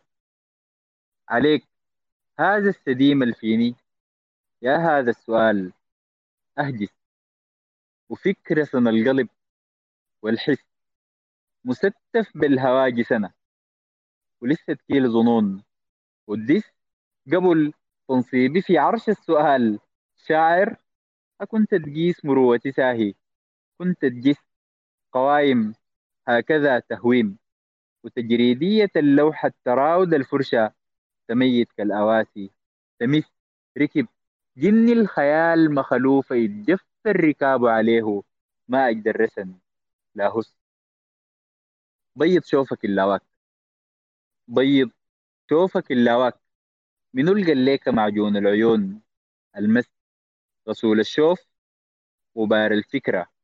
تلوك الغنوة تلو النص وتعرف إنه كل القصبة بتجرح خاطر رصوص الفص وتعرف إنه كل اللوحة ما بيقبل تجزئه قص وتعرف إنه كلمة سمحة ما تجويف معاني ورص أبا زر الغفار المبدأ تكتير المقطر زيه ساكت بالنسيم تمص حسرة إرهاصات زوابع. حاجة زي الجنزبيل والمحن بتمر توابع. السما يفضي ويشيل بحر أبيض ملح قابع. مهما انت بقيتي ميل ما بتغسلي فيني شافع. كاهله بالسنوات تقيل زئبغك بين الأصابع. كل ما يضمك يسيل زئبغك بين الأصابع. كل ما يضمك يسيل. يا سلام عليك يا أخ يا سلام عليك. يا محمد الشيخ. يا الحبيب. أنا ده رضض عليك شوية. آه، في مصعب جبال طلب وشايف هسه قدورة برضو. قال ده إنك تقرأ له المطر نبشك نبشني. فإذا جاهزة قريبة إذا حافظة ممكن تقرأها اقراها إذا ما قريبة جهزها وبناخد لفة ونجيك. إذا ما جاهزة أنا برسلها. طيب. شعار حياتي يا إخوانا. سميت العدة ولا جيت؟ عادي؟ لا خلصت وجيت الحمد لله. الحمد لله على السلامة. أنا حقرا طلبك أنت وطلب مروان آه، لأن الناس بقت في المتناول. إذا بقى في في عودة تاني صوت بعدين على آخر ال... لا، ممكن أكون جهزت المطر. كويس. تمام عليه متن الصباح. عليه متن الصباح. جيتك. أركز في حصين الضوء. أكان نلحق ربطت الشمس في جيفك. قام الضوء عليه كيفك. ثم الشعر جيش الحق. صرير الوجعة ما كذاب ومرق أرواحنا لو مشق ما كان كل صباح يصبح. نجاوب نحن للطير. طق. فشد على خصرك الغنوات خصر الغنوات وطير بالليل عشان نلحق. الزمن اللي بيدبس خاطر الغيمات ويخلي الصخرة تترقرق ويقف على بابك يترجاك ويقف لا من هداك ورق ولا فتحت حبيب الباب. خلاص غرب الشموس شرك خلاص قامت قيامة الروح ودم غنواتنا يتفرق. تفاصيلك تفاصيلك مفاصل وجعة. داقاها الرطوبة زمن تقل فوق القلب. شيلك فيحليلي ويحليل الليالي معاك. سنين سنين وأنا راجي فيكي صباح وحايمة وقاشرة بليلك. عشان عارفاني باقي عليك متيم سمرتك. ميلك بغنيلك. بغنيلك إذا غنيتي أنت معي وعزلي من طرف غنية. وعزلي من طرف فنان. مثلا أرح غني. بلادي أنا. بلاد ناس يكرموا الضيف وحتى الطير يجيها جعان. حتى الطير يجيها جعان. وطير أنا اللي بغني معاك. تجاوبي عليه غناية كدر. وكل ما كحل الأحلام تعاود تنطبز أكتر فترحل الأماني خلاص. معول الهم أبد تفتر وكان حلمي الصبوح. رقاص بس واقع البلد. أشتر كيف الطير يجيك جعان وطيرك في المطار. أشر. مع السلامة. مع السلامة وما تشوف إن شاء الله شر. مع السلامة. مع السلامة. ما القصايد لو حجامة. كان قطايع الواطة مرقت كان ظهر واطات نطقطق. الفهم. مرات منكش والنظم يطلع. منمق. والقصايد لو بذور كان زرعنا أقله بتك. وأي شاعر أي شاعر جيت تسالمه قبل تناظمه بتلقى رقرق تلقى واقف قطعة واحدة إلا من جواو ملتق. طعم قنانة حروفه جوفه بالآلام محرق. واقف ينفخ قربة ما في من كترة الوقفة ورق استباح الكل مشاعره ودمه في كل نص. مفرق عناديلك جناديلك عناديلك مناديلك بيرسموا فيه تفاصيلك. تفصلي ليهم انت كفن تفاصيلك مفاصل وجعة. داقاها الرطوبة زمن تقل فوق القلب. شيلك فيحليلي ويحليل الليالي معاك ويحليلك. احليلنا كلنا والله يا حمد الشيخ. احليلنا كلنا. شكرا جزيلا يا حمد الشيخ يا أخي. شكرا جزيلا كثير كثير كثير. بعد بنرجع مع حمد الشيخ بعد ما خلينا نكمل بكانا ده بعيد. يا إسلام يلا يا عمار. لا معزة. إنتوا أنا كنت ما في ورجعت. عمار ما قرأ صح؟ اقري انتي لا دور عمار إحنا عمار عنده دور. طيب أنا حأقرأ نص اسمه الفكرة. وهو بعديه وين سربك؟ سربك قال اهدوا ليه النصوص سربك وعصمة اخواننا الطيور المهاجرة واسماعيل وكل الناس يعني. فنقول جلستنا دي كلها ليلة مهدية لسربكون عشان ما يزعل. كلها أيوة كلها على أيوة بعضها كده. آه، مسجون في ضفة هناك. مسكون بالخوف. والإلفة. الشك ومسافة الرجعة إليك. الليل لو يفقد نجمة. النيل منسوب للزاد. لو زاد بنساب وتساب النيل في كف الإيد وتساب العين في كفة وكفانا الليل من دون ما نشعر غربنا. كفانا سنين المشرع فاتح روحنا. كفانا نغني جرح غيرنا وجرحنا هذا ونشاز في نوتة بيجرحنا. وطريق في الروح. لو يرتق جرحنا ما بحنا. وحكاية الشوق والغربة اللي فينا وصوت القمر اللي بيفضحنا غنينا كتير في لحن غريب. يلزمنا نغني بمشبهنا والسكة اللي بيننا وبين الروح. الشارع الأول الصدفة. الباب الثاني قصاد النهر. المركب أولى من الضفة. البعد اللي بيننا وبين نحنا. بواكير الفصل الخامس والدهشة الفجأة أصابتنا وزارتنا مواسم الخوف في لمحة وتساقط مننا كل الباقي من المتماسك كل الصفقة فينا حتى وراحت ضل واداعت باقي السكة. ألهمنا بصيرة تشوف ما بعد الشك والهمنا ثبات النفس وهبات المعرفة. واتركنا اتركنا نشوف بيناتنا طريق لو نوصل روحنا بتعرفنا لو تصبح فكرة لو ترسم في روح غيرك بكرة أو تملى قلوب الخاف ويقين أو قلبا كتلاه الذكرى أو كان إنسان في وحدته بيفتش عزلة؟ أو كان فنان ما بيعرف تأويل اللوحة؟ أو كان الخوف الخوف المثقل بذنوب الخافو أو كان الليل تحكي له القمرة عن الفرحة؟ أو كان الشوق لو كنا هناك كان كل المعنى بيوصلنا؟ ألهمنا ثبات أتركنا نشوف بيناتنا طريق لو نوصل؟ روحنا بتعرفنا؟ أما الليل حكاوي القمرة عن المعنى سكوت الحس وصوت الفكرة وإحساس الغنى الطول تكون الحوجة لبعض الهتاف. وصول السكة لآخر المطاف يكون زي بكرة تتردد تخاف تلقاك تضمك هيو تشر فيك الجفاف في الليل. بروح كل الشرود لو كان تصادفك فكرة بينك وبين تواريخك معاني. بيني بين بهناك باب فاتح. عليه باب الأمان الفكرة ما إلا الكتاب. فكرة ما إلا الكتاب الفكرة تسريح الثواني ولي في نبضك. حسابنا كنت في آخر حناني وكنت مسؤول من قوافيك في القصيدة وكان مداخل الرمز عندك وكان بتشبهك النصوص. أدركت ليه كانت عنيدة وصعب جدا تقلع الخوف من عيونك وانت بهناك. وانت بهناك صعب جدا ندرج الليل جوا معنى والمعني من الليل جروحنا وصنة القول جوا روحنا ونجمة لو تنزل تروحنا وهمس بيناتنا وحكاوي مولاي لو ندرك حروفنا. الذكرى باب والحقيقة النهر في الآخر بخوننا وبيظهر الشكل لما تتقابل عيوننا وفي المعاني.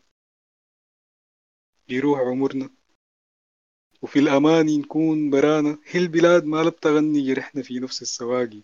وليه قمرنا في سمانا بيضوي عتمة غيرنا؟ غادي نحن في كل احتمالاتنا بنغني. ومرة نهتف للدخان. دغرية نار في الأرض شبت لون بلون المغارب. دغرية مريم لما شبت فيها من نور الكهارب. دغرية يا كل المحن. دغرية يا كل المحن. دغرية أو دلفينا من دون التواريخ والشجن. ألفينا من معنى القصايد والزمن. الروح تواسيها الحقيقة وتستريح. والخوف تواسيه المحن مين قصدك؟ الريح ولا غيمة؟ شكل التوازي على المحطات ولا في شكل النجوم؟ لو كان تصادفك هي وعيونها والبلاد البين سبيبتها وابتسامة على المحك. القلب زي مركب ورق بالشوق معلق بين سبيبتها والسما وبيناته بين النيل مسافة الغنية بين الموت هنا وبين يقتلني شك. شكل الأماني شكل الأماني الفارقت قلب الشهيد ركت عليه قلب البلاد. هزمت عيون الخوف وشافت مع الموت الحياة. وفي الموت حسن ظن وكان باهي السواد. في النور ظلمتين وفي النار الرماد على الكف خنجرين وفي الأسف الحياد النيل الحزين ورد على الزين. بيروح الصبية الزول الأبية ودغرية كمل معه قال الحين بحين قلنا الحين بعاد قال لو بعد حين شكل الأماني الفارقت قلب الشهيد ركت عليه قلب البلاد وتوزعت في كلنا بيناتنا بينات بعضنا وفي نورة نور الله وحبيبتي وغنية لو تشتي القصيدة عن النضال وبواقضي. غنية لو تبذر نشيدك في الخيال الغنية لو ينزف شهيدك بين يدي هديني. من باب الحياة البيغادي معنى الموت ولو كان الخلود للأرض للنيل للنخيل سكك الحديد في عطبرة روح النضال في كل رقعة من البلد في كل حي حييت ملامحك في الشوارع والمداين. يا صبي لو رحمة تغشاك في الهناك لو مرة نلقاك في الهنا في الغنية في لحن الخلود والفكرة لآخر مدى. أو كان تفوتك لحظة بين فكرة وحقيقة وانفعال.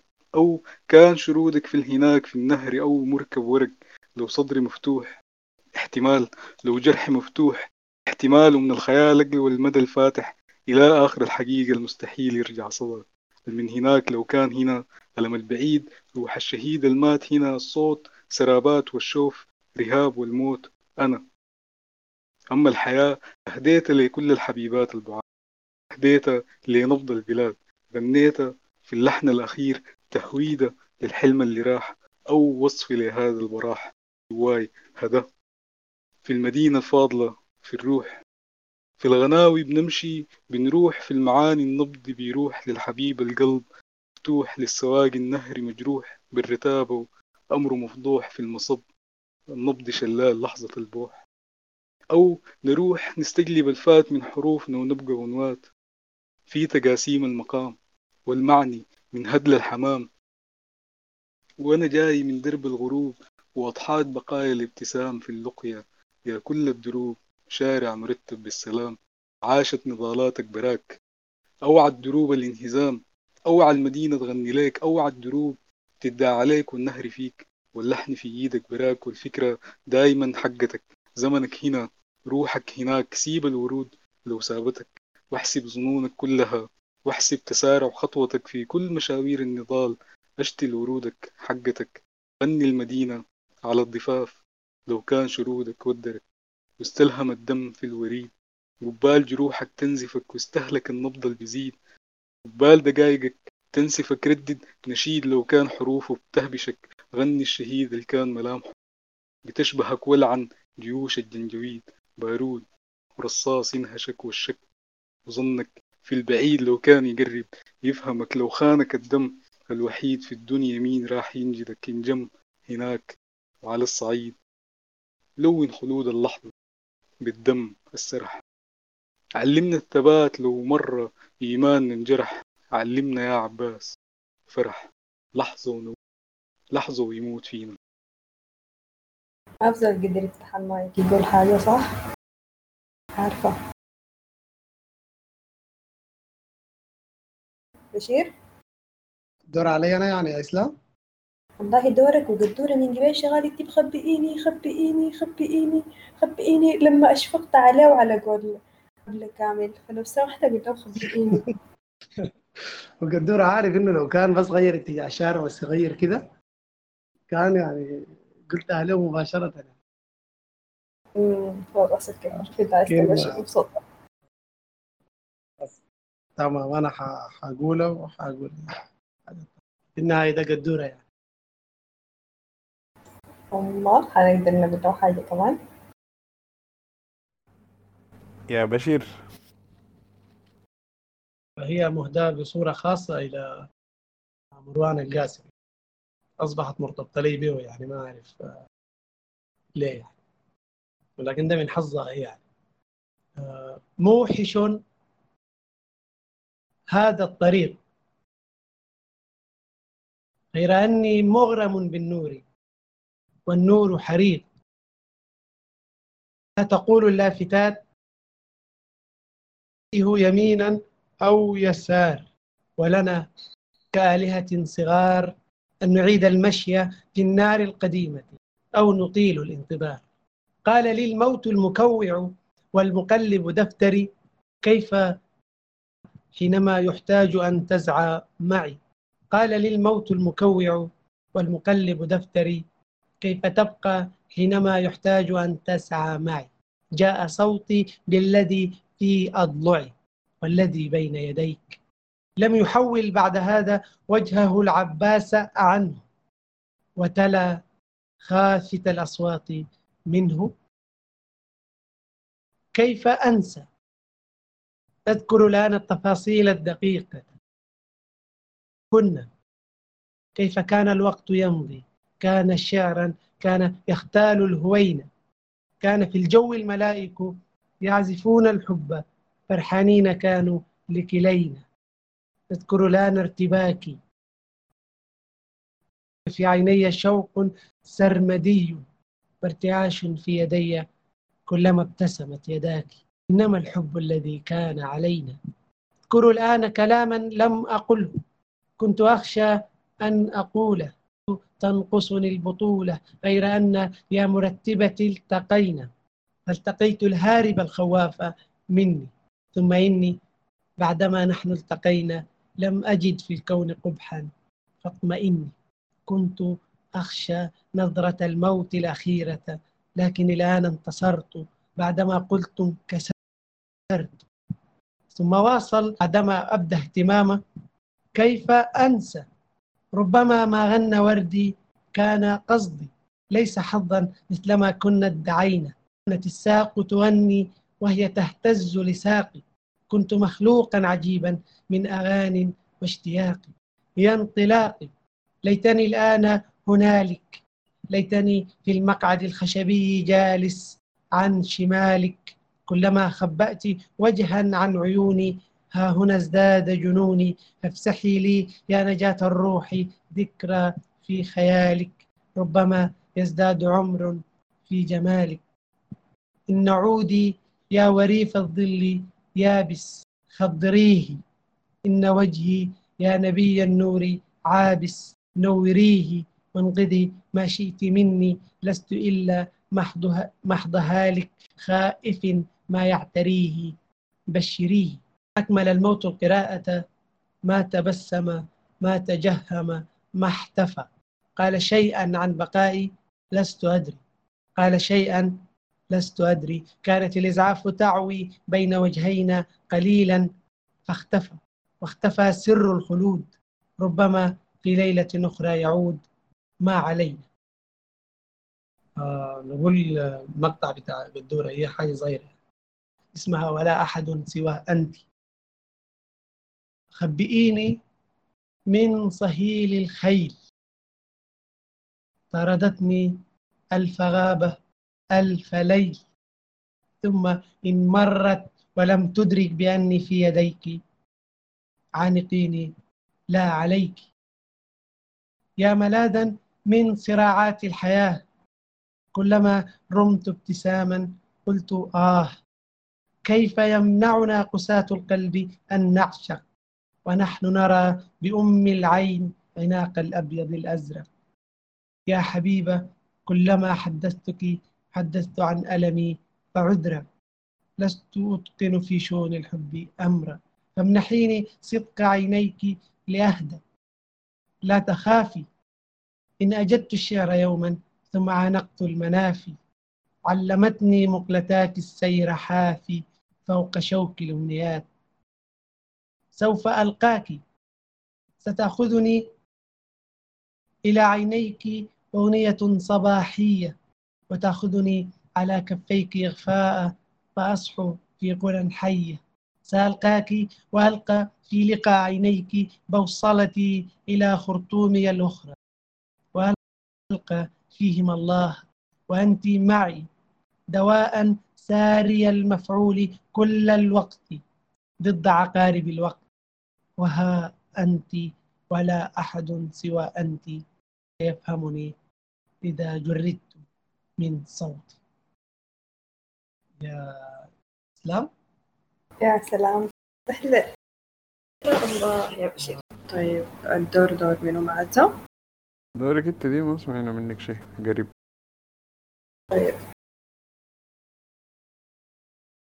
إخواننا القصيدة الجاية دي مهداة لسؤال السيرفر المفضل سؤال أنت كويس؟ ف... آه... أيوة يا ولا لازم ولا تضحك. يعني ولا ضحكة آه... قال أنت كويسة؟ تلمح في حروفك عبرة تمنعي فيها وقت خروجك. في حديثك حسرة شايف في عيونك موجة. أيوة كويسة. ياهو النفس والقدرة. استغنينا بيهم جدا بعد موت الأماني الخضرة. لا أول ولا غد لا أول ولا آخر مرة. نجري ورا السراب يرمينا عطش أحلامنا ضعف الفكرة. سكران الحقايق القاسية. تزييف المواجع المرة. غناء العقول بالزيف. تغييد المبادئ الحرة. روح وضيق قتلة حيلة. أساس ماضي. لا قوت بكرة. أحسب لي غرارات حاسمة. حزبة كتابة وطرة لا لا بسيطة. والله لا لا بسيطة. يا هالدنيا جاطت بينا في أرواحنا ما في خريطة. شربكة المعاني فينا. بتشنق الحلم بخيطة. يوم هزينا نخل القدرة. جفة من الأماني صبيطة. أصلا عادي. توقعنا حلم يتحقق. لا تمينا فرحا بادي انده للفرح من جوا. بصوت الحنين الحادي. انده للفرح بقوة برضو يصد يقبل غادي. الدروب كان قصيرة فيها مشوار اصطدام الأمان اللي كان قريبة. أدرجت تحت المحال. شيلت النفس البسيطة وخدتها. اتنين تقال. ولسه حلوة الدنيا قال. قال أحكي زيدي. بس بس يا سيدي. فترت روحي من كتر الكلام وقصيدي من ضيق الحروف والكلمة. كلها بصبح تنهيدي. انشحدت كفاف الريد ومدت إيدي. بس يا سيدي كان محتاجة لك تطراني بقى قاسي حيث الصبر. اديني حجة عشان أجيك وأشفي ليك زماني.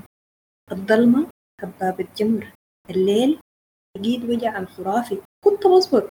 كنت بصبر. انت ما هاي اخوانا دور على مين أه ولا أنا شايفاكي عايزة قدرة تروح لكن بس خلي آخذ كم حاجة وأرجع لك ما ناسياك.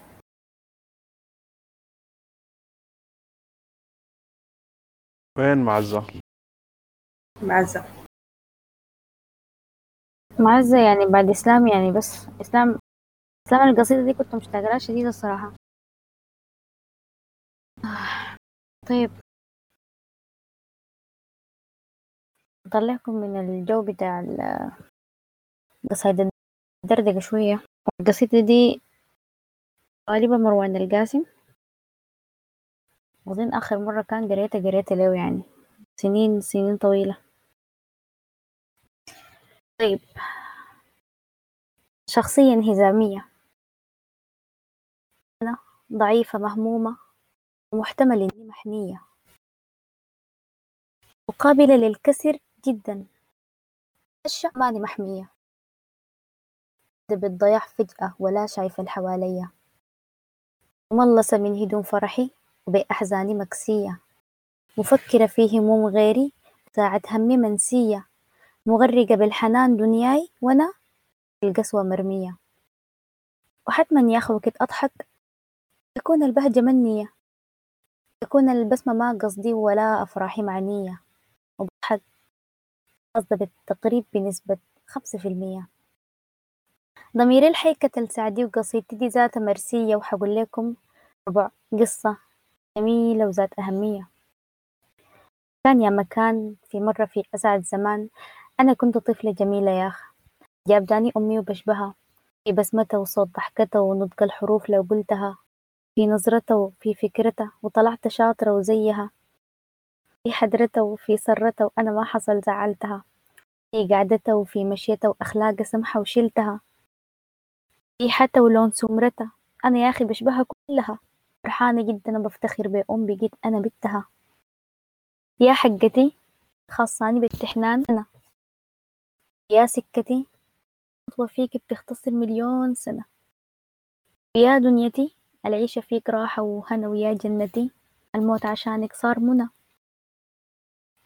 من ضحكتك طلع الفرح من بسمتك قلبي انشرح من نبرتك أنا حسي بالألحان اتضح يوم فرقتك قلب الحياة البيك نبض نبض انخفض قرب يموت.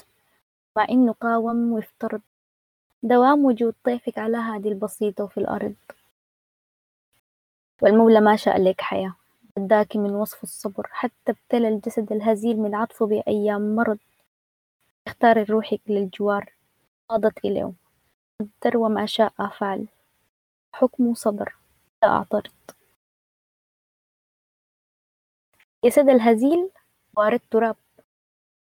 جسدي الهزيل غطى وأنا ما بخاف. أنا ما بخاف.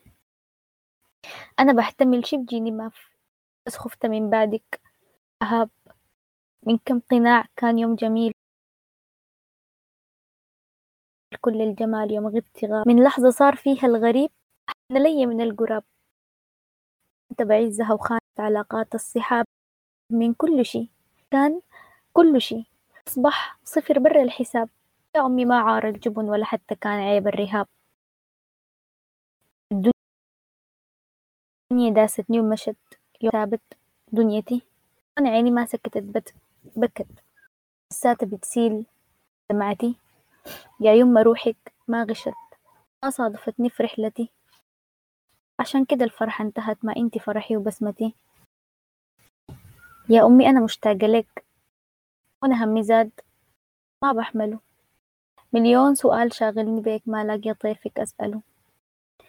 فكيتي إيدي فكيتي إيدي من إيديك. طريقي كيف فينا أكمل وأنا حلمي شايفاه بين عينيك. من دون عينيك ما بوصله يا أمي همي تقيل علي وبرايا ما بقدر أشيل. لو جنبي كان خففتي لي عارفاكي بتشيلي التقيل. يا أمي كان عارف اللي علي كان عارفة بيه صبري الجميل كان طيف وجودك. حس بي يعرف إنه ما فيش لك بديل. الجنة ما تحتك وبس. الجنة حضنك وضمتك. الراحة ما قربك وبس.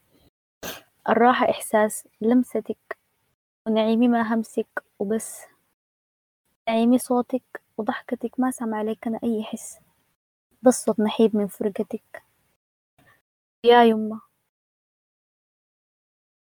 أبوي بعدك خطاو تاهت. بدونك نسخة اللمة. بكاك زي الطفل الموجوع بيقول الناس ولا اهتم. يحتاج له زمن ياما عشان تغشاه يوم بسمة. أظن محتاج زمن أكتر عشان ينساك يا يما. ويا يما أنا وأخواني كل الناس قالوا علينا ديل يتمى ضهم الشملنا حنان قدر يحوينا بالرحمة وياتو حنان سواك بروي. ومين غيرك بيهتم؟ ومين غيرك بنشتاق له ونحتاج له يا يما؟ ويا يما حنفضل نحن مشتاقين. حنفضل ليكي ما ناسين.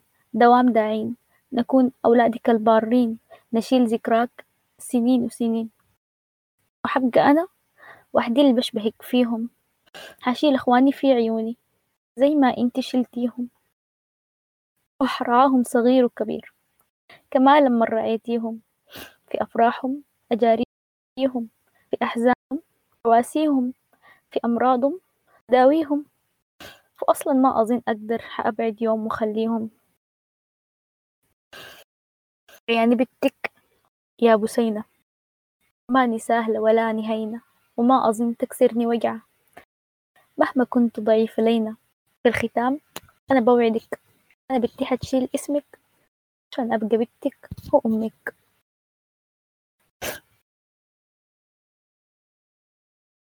عزوزة ألف رحمة ونور إن شاء الله عليها. ربنا يجبر بقلوبكم ويلطف بينكم يرحم كل أموات المسلمين اللهم آمين يا إسلام أنا بعتذر على النص ده جدا جدا جدا و ربنا يرحم جميع الأموات إن شاء الله ويجمعنا بهم في الجنة يا رب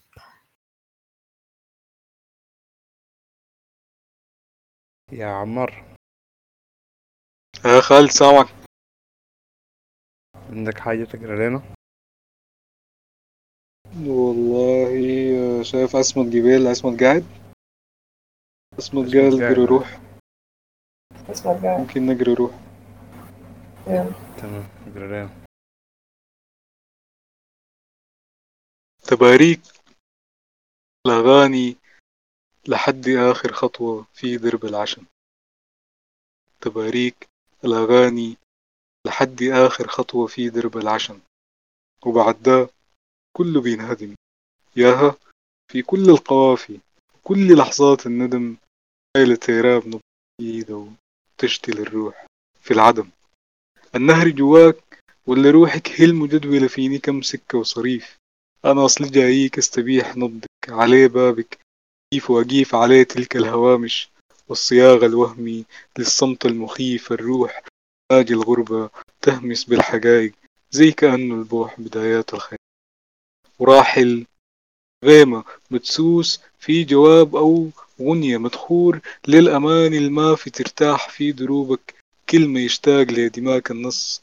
تهديك الحبيبة قصيدة تنسي الروح منك خيط لا بيكمل ولا بتلقاله تاني مقص ولا بيشبه دليل روحك. حكاوي الليل. النجم الشمال النيل ولا النهر القريب جدا وساقية بتسقي في غيرك ولا القنديل ولا السكة اللي بتوقد فيك.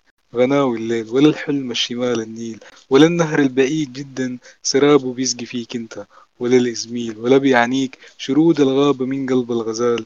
دا من تريمك ما ظهر في بداية لام أبدا ولا ترسم في آخر دال. وأنا ما غريب أنا ما غريب لولا البلاد في كتفي رسمت ضحكة أولى وسايست جرحي القديم وبدون حس وريته مفتاح لجرح لكن ملامحه الغيمة المطر السحاب. أنا ما غريب لولا البلاد شالت ملامح السكة وهدتني الرهاب. أنا ما غريب لولا الرحيل أهداني جرحين السراب. لولا الحنين أنا ما غريب لو ما التوازل بيني وبينك والعذاب.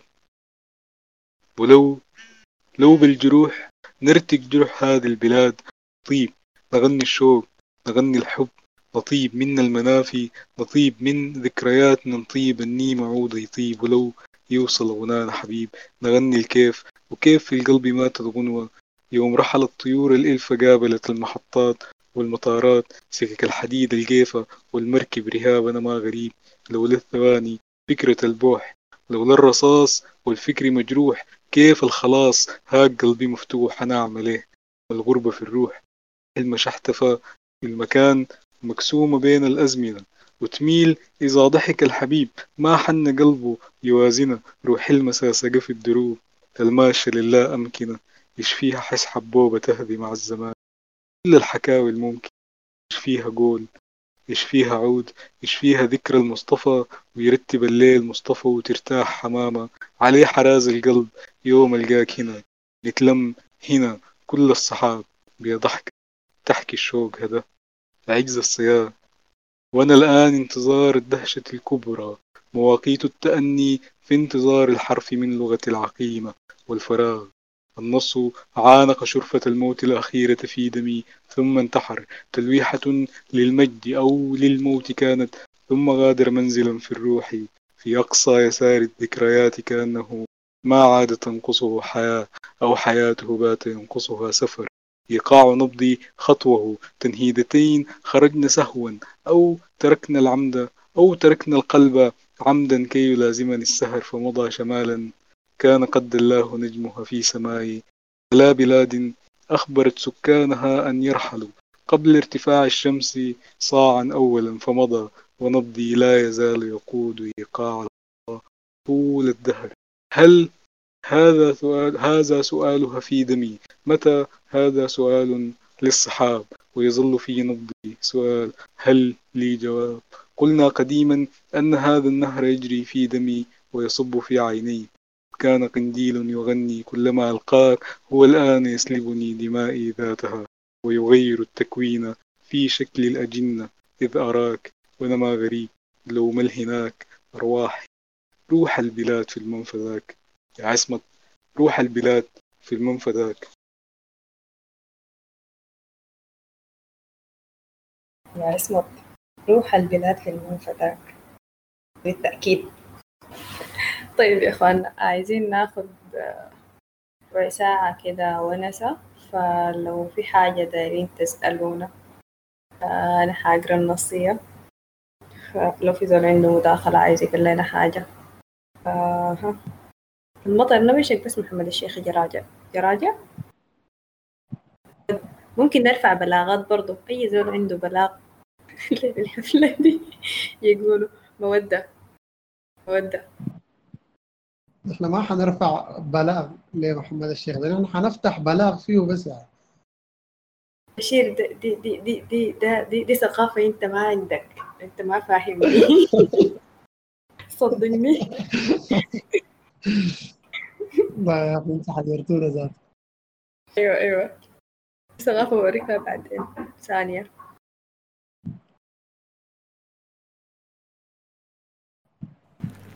يعني بشير. حبابك والله منور هي ليك ولأسرك يا بشير. بشير أنا عندي مداخلة وداير منك حاجة يعني. ضروري. الموضوع. ال- دايرك تقرا لي أنا ما عارف اسمه أو ما متذكر يعني اسمه لكن آه، ونجمة بعيدة كأنها الحلم. آه. طيب. خلاص آه، أول ما تيجي فرصة القراية أنا حقراها إن شاء الله أول. حاجة تمام. تمام. يديك العافية. طيب. والله يا إخواننا في سؤال سأل وأنا ما فاهمه. فحاطلب من مولانا هاني يشرحه لي. مولانا هاني ممكن تفتح المايك تقول لنا رأيك في القصة دي شنو؟ إنه كيف يتحدد بمعنيين فقط؟ ولا سامعني؟ إحنا سامعينك مولانا هاني هاني شكله شربت طشة؟ ما داري يفسر. مستحيل. شكله ما داري يفسر لك سؤاله. يكون يا هاني. يكون يكون السؤال هو اللعنة بتاعته أنت قولي له قولي له بال- بالطريقة اللي بتنفع معه. يا يا مولانا يا مولانا هاني. باجي بس أف... أفتينا في سبع أسئلة صعبة. يجاوبهن سبع ما عارفين أي حاجة. له اختفى. اختفى تماما. يا بشير تقدر بتاع تقول شنو؟ وين؟ فهمتين الكلام. خلاص خلاص خليتك خلاص. سؤال يعني أنا شخصيا قدورة قال لي أغيرك شنو واللي يتغير شنو؟ آه، غيرني كثير واللي يتغير كثير لكن أنا ما قادرة أحدد أنت ملاحظ يا تجوز تحديدا. يا ريت تستفيض لو سمحت. أنا قصدي في الشعر يا إسلام كيف؟ إحنا لما نتغير بيصغر في شعرنا عموما في في كل التفاصيل اللي بتمر بحياة الزول مرات بتحس إنه الحزو... الحياة اللي عايشها الزول عموما حاجة تاني واللي بيكتبها بتحس إنها دي الحاجة الحقيقية اللي حاصلة عليه يعني أنت تلاقي زول يقول لك أنا كويس يمكن بعد دقيقتين يكتب قصيدة أنا ما كويس يعني؟ فبتصدق النص ما بتصدق ال... يعني بتحس إنه الصدق كله بيطلع في القصائد أو في التعبير عنها. ف أنا حاسس بك وقفتي لسبب تغيير أو لسبب حاجة تغيرت. قصدي ما شهدنا ما شهدنا ال- ال- النسخة الجديدة منه في الشعر. والله وقفت يعني ليه؟ يا خالد رايح يا خالد ياسر اعمل رايح اعمل رايح زي عمل اي السؤال بيجيب السؤال عمل ما فيش يا بشير حول حول عمل رايش ما في. السؤال بيعمل رايش عديل يعني لكن أنا حكون شجاعة وأجاوب بعدها. صح صح صح. خلاص جاوبوا كلكم إيه اللي جاوب. مثلا. آه والله يا قدورة يعني أنا أنا كتبت في الفراغ أكتر مما كتبت وأنا ملانة. يعني أنا كتبت من الخيال أكتر من من من الوقت اللي كانت فيه أحداث في حياتي. أمس بالليل كان في ونسة زي دي هنا مع فكرة علي كنا بنتكلم إنه الزول بيجيف ليه من الكتابة أنا قلت له كذاب لو زول قال بس الصباح قرر إنه حيوقف كتابة. لأنه لو أخذ قرار إنه يوقف الكتابة ما حتخليه. ولو هي أصلا الكتاب يعني لو أخذ قرار ما حي... ما حتخليه هو الكتابة. ولو الكتابة ما جاته كذاب لو عمل فإنه ده قرار أخذه يعني. ف... أنا كتبت فترة طويلة شديد وكنت يعني يعني يعني ممكن أقول حرفيا كانت حياتي فاضية. يعني ما كان فيها أحداث شخصية ولا عاطفية ولا أكاديمية تذكر يعني. فكان الفراغ الشديد حقيقة يعني يمكن كنت ملانة بروحي أكتر مما كنت ملانة بحاجات برا يعني. وكنت قادرة أكتب كثير شديد. قادرة أكتب سيناريوهات ما بتخصني لكن معانيها بتخصني. يعني طريقة تفكيرها بتخصني شديد. عداك جات الأحداث الكبيرة في حياتي. يمكن في الثلاث سنوات اللي فاتت دي. أو الأربعة. لما جات الأحداث الحقيقية أنا لقيت إنه أنا ما قادرة أتكلم عنها. لقيت إنه أنا ملانة بيها شديد وجايطة بيها شديد و... ولما لما يكون في سهريج ما ما لو لو قديت السهريج ده وما دفق فهو يا إما ملان شديد يا إما فاضي شديد ف أنا أظن لي أنا أنا أنا كتبت لما أنا كنت ملان شديد أظن أنا ما أعرف أنا وصلني هنا شنو. لكن المهم أنا كتبت في وقت ما. بعدك ما قدرت. والله بس يعني ببساطة أنا أنا ما قدرت أكتب. وحسيت إنه خلاص يعني في حاجات بتجي وبتنتهي. ما, ما لازم نستهلكها بالمحاولة عشان تطلع حاجة زي ما بقولوا مبتذلة وكل شيء يعني. فبس سلمت أمري وقنعت يعني رغم حوجتي الشديدة لها لكن سلمت أمري وقنعت بتقدر يا إسلام تضحي. ما انت ملانة هسي. ما زي زمان كنت بتكتبي وانت فاضية مثلا أو بتملي نفسك بالقصايد. عشان إحساس قصيدة واحدة بتقدري تضحي إنك تعيشي لحظة فراغ عشان تكتبي قصيدة. كيف معلش عيد لي السؤال ثاني؟ يعني بتقدري ترجعي للفراغ الأول مقابل تكتبي قصيدة وانت مليانة هسي؟ لا ما حضحي بالتجربة دي. آه، هي الكتابة بالنسبة لي مهمة لكن لكن أنا الحسي الملانة دي دي, دي أنا. بعيدة بي أنا الحسي يعني. خلاص يعني ما, ما, ما كل الحياة لازم تحصل في كل الأوقات. فما تحصل لا. برضو تحصل. حاولي والله الدنيا ورتنا يعني إنه إنها أصعب من تصورنا البسيط. فالدنيا أيوة، أثبتت لما أيوة. لا يدع للشك إنه ما كل الحاجات بتحصل. دائما وما أي حاجة إحنا دايرينها بتحصل ف- ف- فالتخلي التخلي كويس يعني بت- بتخلي الحاجة بتقدر ترضى بالحاجة اللي عندك حاليا. حتى لو كان الحاجة اللي عندك حاليا إن أنت بس بتعايل للسقف ثلاث ساعات متواصلة من غير أي حاجة. لكن خلاص يعني انت مضطر تتعامل مع الخيارات اللي عندك.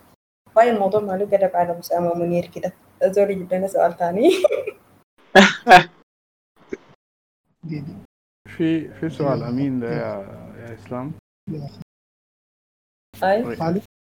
آه يا بشير تفضل. آه، بس عايز أعلق على السؤال اللي اللي توجه للساده بين قوسين الشعراء يعني. هاي ما ده السؤال كنت هتكلم عنه. تفضل. هاي خلاص قول طوالي. آه طيب أنا حجاوب من نظرتي أنا. آه السؤال بيقول إنه النص اللي بتكتبوه نظرتكم له بتكون نفسي نظرة المتلقين زينا. يعني عندكم له قراية أولى ثانية ثالثة إلى آخره. تختلف كل مرة.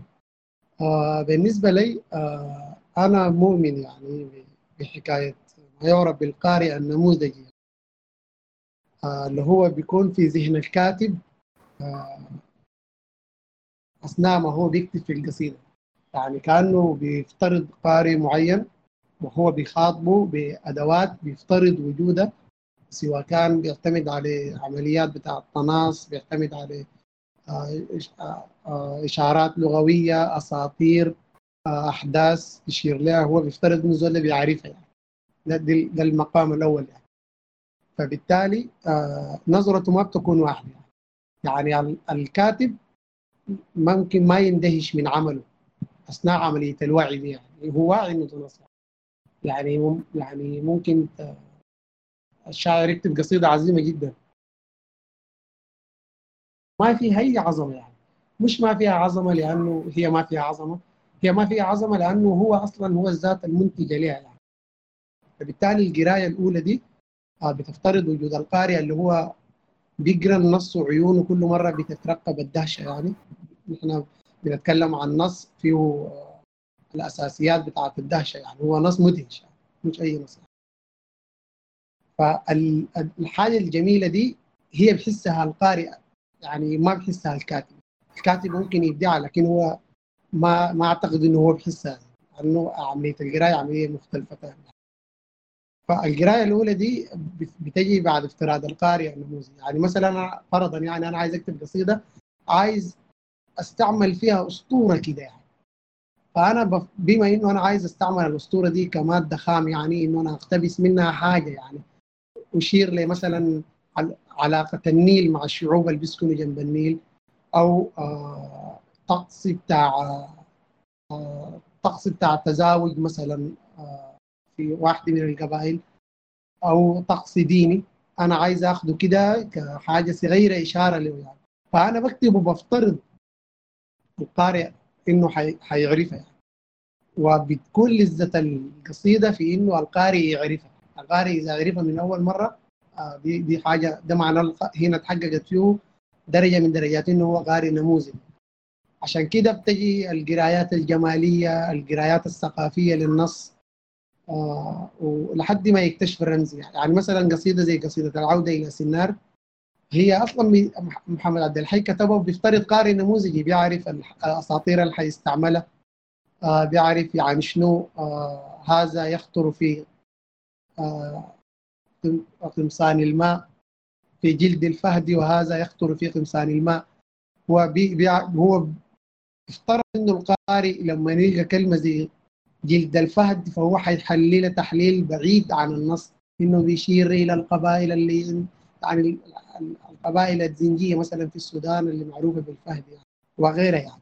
آه فالقارئ النموذجي حاجة مهمة جدا. أما أكيد ما بيكون في تطابق بين قراية الشاعر وقراية باختصار يعني ما أطيل في الكلام. ما بيكون في تطابق. آه لكن آه بيحصل التطابق لما القارئ يقدر يحصل على تأويل آه تأويل يقترب شديد من نظرة الكاتب. هو لا لا أحد يعرف يقصده الكاتب غير الكاتب نفسه. لكن القراية بتكون متقاربة شديد يعني معاملة معامل الخطأ ده باستعار لغه الهندسة يعني بتكون قليلة جدا. ده من وجهة نظري يعني. أترك الفرصة. طيب. يا شباب في سؤال المستعد يجاوب عليه منه قبل يعرفه بطيخة مقفولة؟ وين وين عمار؟ وين محمد الشيخ؟ السؤال شنو؟ أيوه معزة تعالي. لك هل المفترض للشاعر أن يستصحب هشاشته عند الكتابة عند الغياب أم يكتبها بعد تجاوز عنطرة الغياب؟ الغياب يعني أنت المفروض تكتبي أثناء حزنك في الغياب ولا بعد تفوقي من الصدمة؟ في رأيي أو أنا شخصيا يعني جربنا كل أنواع الفراق جربنا كل أنواع الغياب أثناء وبعد ما بتختلف كتير. يعني أظن كمان بعد بتكون مركز أكتر مع الإحساس اللي أنت كنت عايشه يعني أثناء أثناء اللحظة العصيبة. يعني أنت بتكتب في النص بتكون عارف مثلا إنك أنت مشتاق لزول أو مفتقد زول أو عايز زول يكون قريب. لكن بعد ما تكتب النص يديك أحاسيس كثيرة اولا ممكن تندم انك أنت كتبته عشان هو حسسك بالضعف. ممكن تقعد تبكي عارفة أولاد قاعدين يبكوا لك يحلى بكايات ممكن ممكن تمسحه ممكن تشرطه ممكن تاني ما تعايل له بيديك حاجات مختلطة كتير. ف الهشاشة ما كعبة. يعني الهشاشة هي طلعت طلعت شعراء كبار شديد موجودين في العالم وموجودين هنا معانا في ال- بريد الغايبين. أنا أظن استصحاب ال- المشاعر ال- اللي هي ما جميلة اللي هي الهشاشة والضعف والحزن والقلق. اللي بتطلع لنا قال طيب سؤال تاني. طيب أنا بس قبل ما أمشي للسؤال الثاني يا مولانا هاني عايزة أعقب على السؤال ده ذاته. ما في مفترض في حاجة بتحصل في لحظة أنت بتعملها. إذا أنت في نسخة شافتك وأنت قادر تكتب هيطلع نص ملام بالشجن. إذا أنت ما قادر تكتب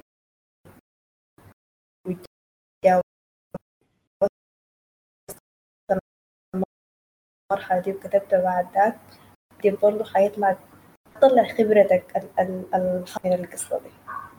أنا صوتي قطع ورجع؟ واضح واضح. آي.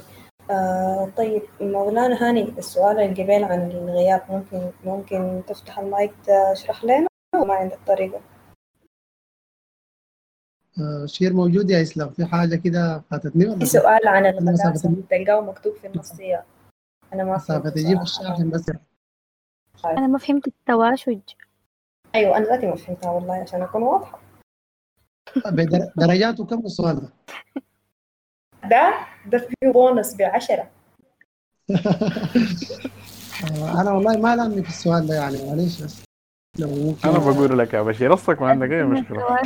يعني. ما حد زول ما عندنا زول حيزول قال لك يا بشير سؤال قال القداسه وضع شنو؟ جوا نصوص التواشج من دي والله كلمة صعبة عديل. غير ما يشرح معنى المعجم. التواشج التواشج المعجم؟ معناها من ال... الحزن مع... مع... لا لا لا؟ معناها ال...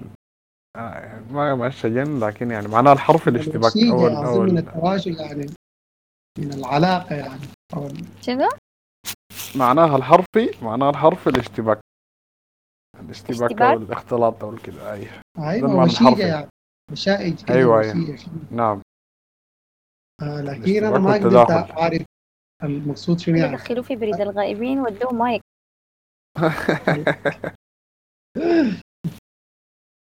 القداسة القدا- أنا ما عرفت السؤال حقيقي. وده الإجابة السؤال يا السؤال جماعة السؤال محتاج شرح يا السؤال محتاج؟ شرح هو المشكلة ما في الإجابة؟ المشكلة السؤال يعني معلش بس يعني آه،. إذا إذا السؤال الكاتب بس محتاج علينا يقول لي الرصد قصده شنو؟ طيب طيب في في سؤال برضه في أمين. عنده برضه أيوة. سؤال. امين ده الناس اللي صعبة خلاص لكن شنو ظريفة؟ اضرب. قال لك إذا قارنا إذا قارنا بين القصيده يا والرواية. اخواننا طالما أنتم ما, ما رديتوا على عبد الكريم أنا ممكن ارد له يعني صحفي عبد الكريم الكاتب. الصار صعب ده؟ ده عبد الكريم عبد الكريم الواحد ده؟ عبد الكريم ده عبد الكريم يحيى عبد الكريم يحيى. يا عبد الك... يا عبد الكريم. يحيى أنا الا إلا ما ألاقيك إلا ما ألاقيك. أنا لقيتك حاضيك في اضانك عديل ما تكتب السؤال ده بالعربي البسيط اللي بيفهموه الناس. هو شو هو هو هو التواشق ده. ده يعني أنا هسه قدامي في شجرتين بتاع بتاع النيم متواشقتين يعني.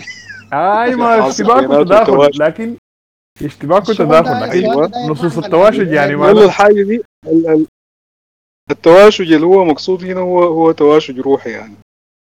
تواشج من من المنطلق بتاع إنه ال- يعني أنت إذا إذا, إذا يعني ال ال العلاقة اللي بينك وبين بين النص وال- والتواشج اللي بيحصل أثناء ما أنت بتكتب النص وبينك وبين ذاتك وبين دواخلك كده يعني. ال- ال- الحتة دي يا عبد الكريم القداسة فيها يعني أنا ما أعرف القداسة القداسة يعني بالنسبة للمنتوج الأدبي اللي بيطلع يعني القداسة بالنسبة لل- للكاتب يا عبد الكريم والله سؤالك ده يحول إلى لجنه الأدبي. تفكيك التمكين. توضح لنا؟ السؤال ده وبعدين نجي نحله لك. شايف شايف روان؟ أنت كده انت أنت وضح وضح لنا زيادة وإحنا بعد ذاك دقيقه قبل روان في أمين. أيوه في. سؤالين يا أخواننا. آي. أمين أمين قال اتكلم قال اذا قارنا بين القصيده والروايه مركز بي- بيقول فيما معناه الكاتب لا لا ينهي روايته انما لا ينهي روايته ابدا إنما يتخلى عنها. قال هل نفس الحال ينطبق على القصيدة؟ وهل بتظل مفتوحة؟ هل نفس الحال بينطبق على القصيدة يا إسلام؟ هل بتظل مفتوحة؟ والله أي يعني أنا بعتبر ال... ال... ال... أنا القصيدة ما زي الرواية. الرواية زول بيجيب أشخاص بيخلق لهم سيناريو حياة آه. يعني آه بيقوم إن يعني هو بيختار. أيوه بعدين هو الكاتب بيختار إنه هو ما يوصلني لنهايه لو عايز يوصلني لنهايه بوصلني. لو عايز يقول لي في النهاية البطل والبطل عرسوا وعاشوا واتطلقوا أو فلان مات أو غيره هو لو عاوز يوصلني بوصلني. لكن هو بخليها كحاجه من عنده عشان يصير يبادح شديد. القصيدة بتفضل مفتوحة أصلا يعني بطبيعة الحال لأنها تعبير عن عن عنك. عن عن أفكارك في اللحظة دي عن إحساس أنت عايشه ما في إحساس بينتهي ما في إحساس بيجيب ما في إحساس بيكمل.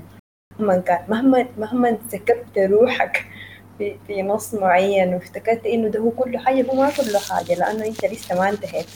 لسه حاجاتك فيك أكتر شديد ولسه ولسه نفس الحاجة دي ممكن أنت بعد سنين تجي تواصلها. القصيدة بتفضل قصيدة مفتوحة بطبيعة الحال يعني. شكرا رايك شنو يا بشير في الكلام ده. آه بس عندي تعقيب صغير كده. إسلام كلامه يعني موفق جدا. لكن آه بما إنه يعني ما بحبها قول لي ما عجبني كلامك. عادي يا بشير. لا لا لا قول لي غلط. صفر. تبري يا أخي من الصفر يا أخي. إذا إذا يعني أنا حاسس إنه آه، بما إنه هم القصيدة والرواية بتلاقوا في نقاط معينة. النقطة الأولى إنه هم من من بيت ادبي واحد يعني. يكون أولاد خالات أو أولاد عم يا اخوانا دي ما انصرافية لكن في واحدة اسمها زاهية is typing وأنا قاعد في راسي الاغنية بتاعت يا زاز زاز. غنيها لنا طيب. خلي ها- ليش يا بشير؟ واصل. واصل ولا عندك أغنية في راسك. واصل. واصل واصل. واصل. واصل. طيب لكن آه إضافة لكلام اسلام آه أنا كنت بتمنى لو أرد على كاتب السؤال باسمه لكن شكله مكتوب بال- باليوناني يعني. أمين؟ اسمه أمين صح؟ لا اسمه أمين اسمه أمين. أمين. معلش يا أمين معلش. آه بعض ال... بعض النماذج من القصائد الحديثة اللي بتعتمد على كثير من عناصر الروا...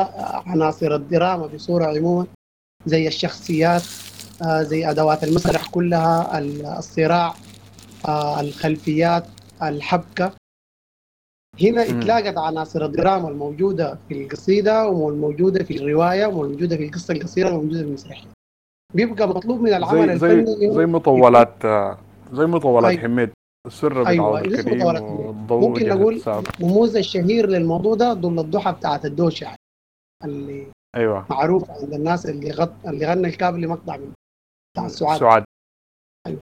مم. هنا بيبقى شنو؟ بما إنه الشاعر أصلا اخ- اختار إنه قصيدته تكون حاملة للعناصر الدرامية دي إنه القصيدة إذا يعني اجتمعت فيها عناصر الدراما دي فهي بتحتاج إنها تكون يعني ما بتناقض ما بتناقض نفسها يعني.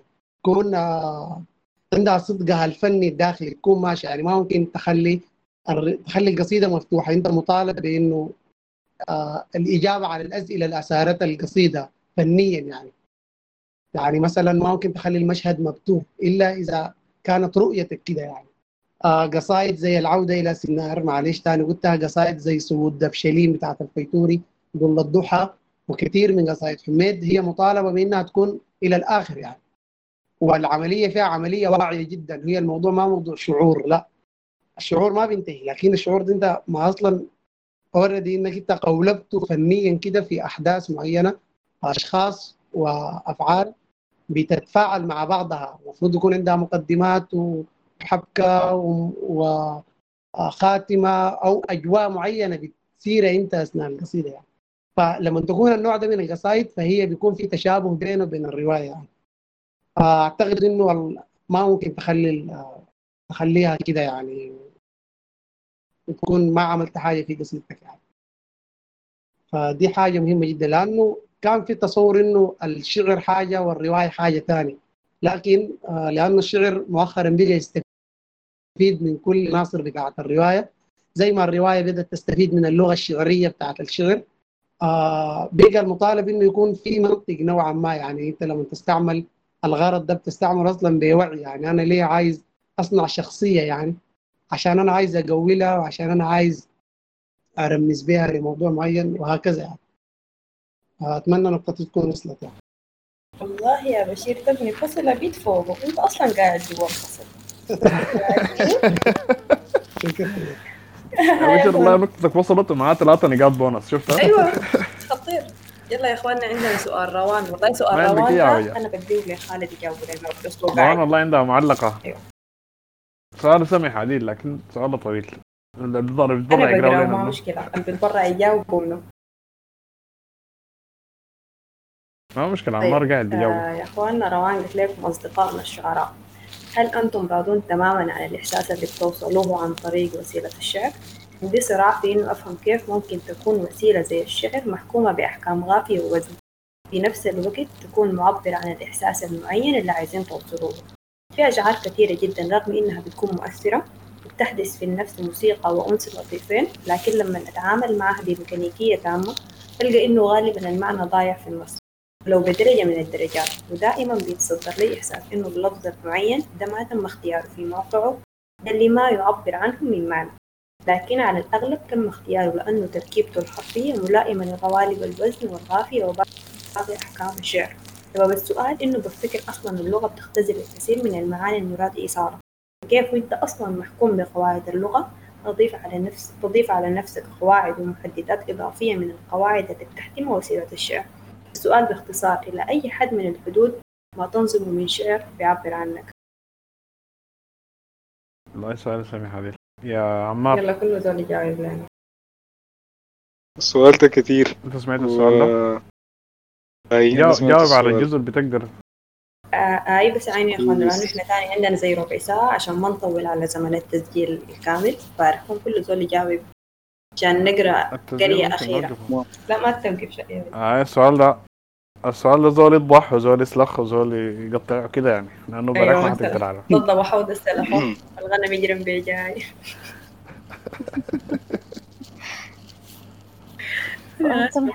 تفضل يا عمار.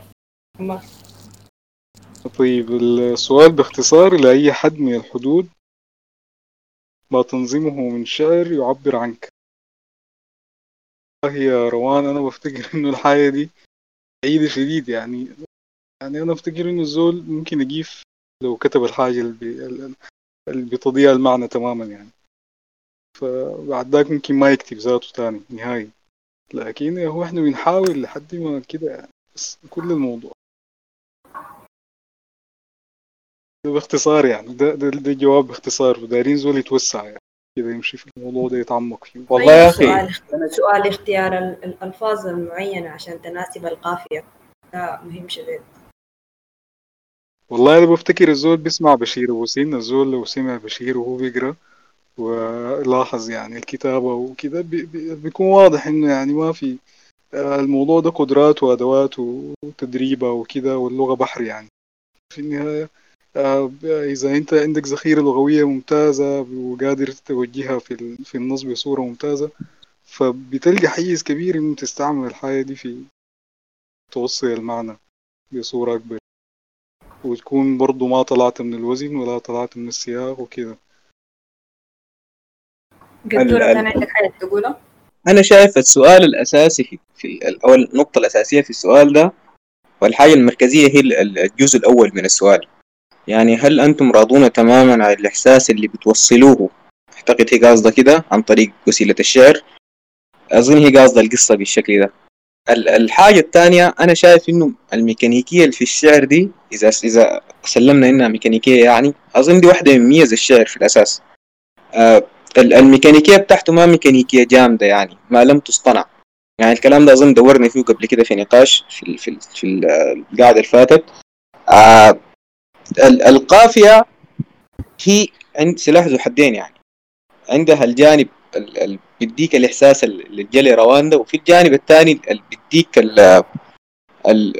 الإدهاش بتاع إنه كيف في كلام مقفى قاعد في حتته بالضبط من غير ما يديك الإحساس بإنه الكلمة دي حرفيا مصنوعة الحتة دي. فأعتقد إنه ميكانيكية الشعر ميزة أكثر من إنها آه، يعني حاجة محجمة الإحساس يعني. في المقام الأول أنا أنا من الناس اللي يعني قدر ما حاولت أكتب إحساسي الحقيقي بتواجهني حاجز اللغة عموما أيا كانت مدى اتساعك كده. فالفكرة بتبقى في, في الذخيرة اللغوية مرات. الفكرة بتبقى في كيف أنت تستخدم ذخيرتك اللغوية البسيطة دي في تصاوير مطابقة لحد كبير لإحساسك اللي أنت عايز توصله. فبيبقى مقياس الرضا هنا ما اللغة. مقياس الرضا كيف أنت استخدمت اللغة دي عشان تعبر؟ عن إحساسك. ف صح صح. هو سؤالك جميل جدا. الحتة بتاعت الحتة بتاعت الكلمات دي بالذات آه خلينا نقول إنه بشكل عام في نوعين من ال من ال من الكتابة أو نوعين من ال من ال من القصائد اللي بتتكتب. في قصيدة بتكون القصيدة في حد ذاتها القصيدة جارفة يعني هي بت انت من تبدأها تاني ما بتقدر تقيف فبالتالي دي ما ما بتواجهك فيها المشكلة بتاعت إنه والله الكلمة دي ما في حتتها وبتاع. تحس إن الحاجة دي أصلا هي جاية في راسك كده مرتبة.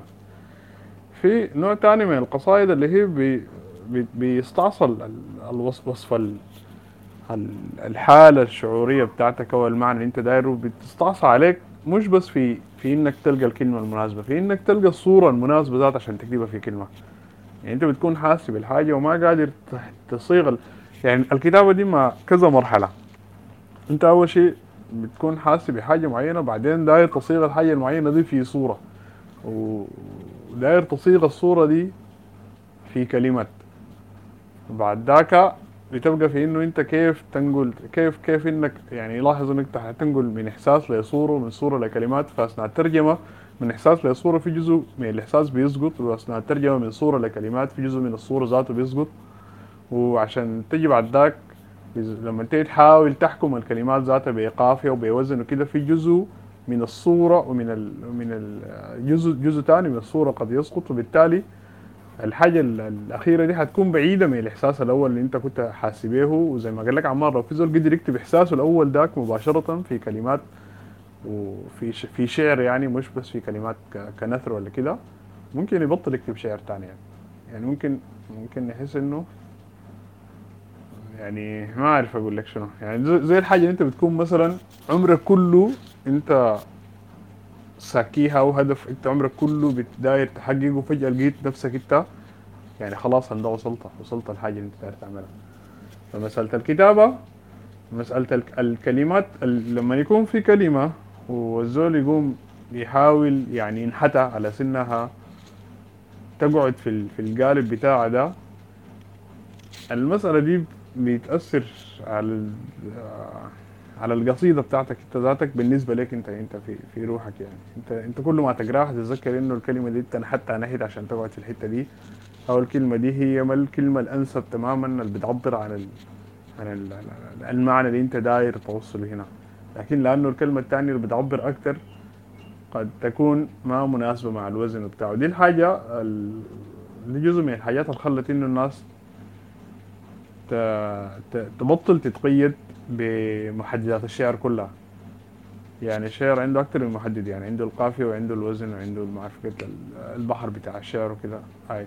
فالناس بتقوم عشان تقدر عشان عشان تقدر توصل المعنى بتاعه بصورة أكبر قد تضطر تضحي بواحد أو أكثر من محددات الشعر.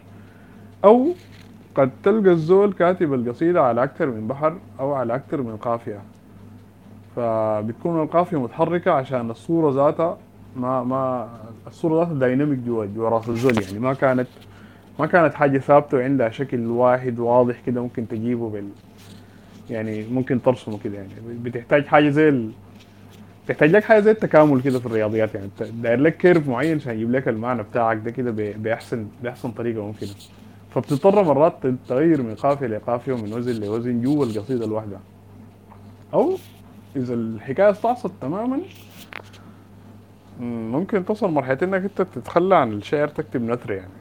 ومرات آه، في قصايد يعني مثلا يعني أنا مثلا مر مرة واحدة قابلتني حاجة زي دي. في قصيدة كتبتها يعني وأنا كت بعد ما كتبتها ستيل حاسس إنه أنا والله يا أخي القصيدة أنا ما كتبتها. يعني ما قدرت أعبر عن نفسي. اضطريت غيرت ال...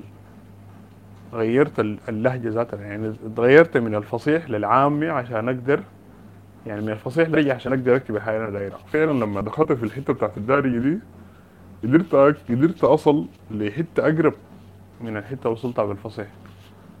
ومرات اللغة اللي انت بتكتب بها ذاتها آه يعني ما ما بس عشان والله حصيلتك اللغوية وكده لكن عشان في النهاية انت معرفتك باللغة ال- بالدارجي لما انت تفتش هتلقاها أعمق بكثير من معرفتك بالعربي لأنه دي اللغة اللي انت بتتكلم بيها وبتفكر بيها وبتتعامل بيها وسمعتها من من بدأت تفهم في الدنيا انت بدأت تفهم بدأت تسمع بالدارجي ما بدأت تسمع بالفصيح. فبالتالي حيكون مقدرتك على تطويع أكبر كتير. ويعني سيطرتك عليها بتكون أكبر كتير من من الفصيح.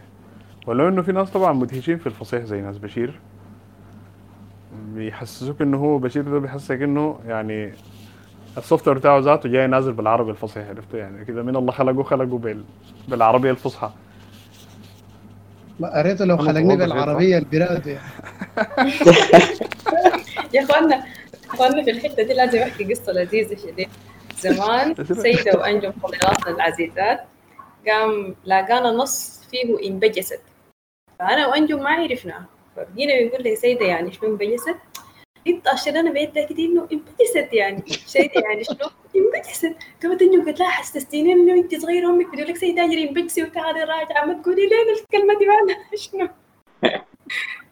يا اخوان يعني آه، أنا سعيدة شديد والله العظيم. لكن حاضطر يعني أوقف الونسة والأسئلة لأنه يعني أنا آسفة في أسئلة كثيرة شديد جات بعد ذاك وما قدرنا نجاوبها فتخيلي ممكن بعد ما نخلص والتسجيل يقف الناس ممكن تواصل ونسة لسه. آه، دليل نشكر مروان يا إخواننا لأنه أدى الناس اللينكات كلها وخدتهم في مسج واحدة فيعني شنو؟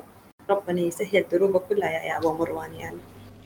فعندنا حاجتين المفروض يحصلوا عندنا محمد الشيخ مطلوب قصيدة وعندنا معزة حتغني لنا أغنية تختم لنا بيها يا أخوان طبعا معزة ملحنة الشلة عشان تكونوا عارفين يعني.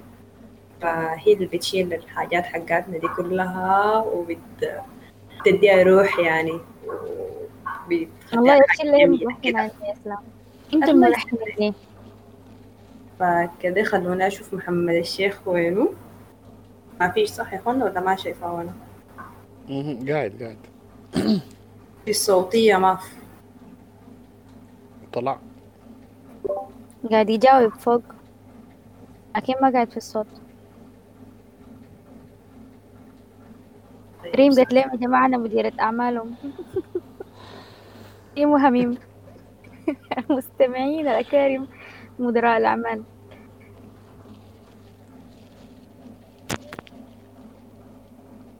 يا روان إن شاء الله نكون جاوبنا لك ولو جزء بسيط من سؤالك. أنا كده في لحظة كده حسيت إني سرحتها والله سؤال ده مركب شديد يا أخي. السؤال ده سؤال ممكن ما يخليكم يعني. تنوموا الليلة. اي اي أنا بنوم والله ما عندي في مشكلة. احتراف في احتراف خطير الناس ممكن تعترف به هسه يعني سريع سريع.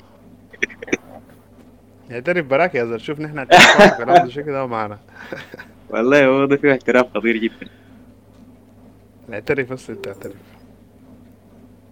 إيه عمار ده محترف؟ عندي وما بيرد محمد الشيخ مش وين يا إخوان.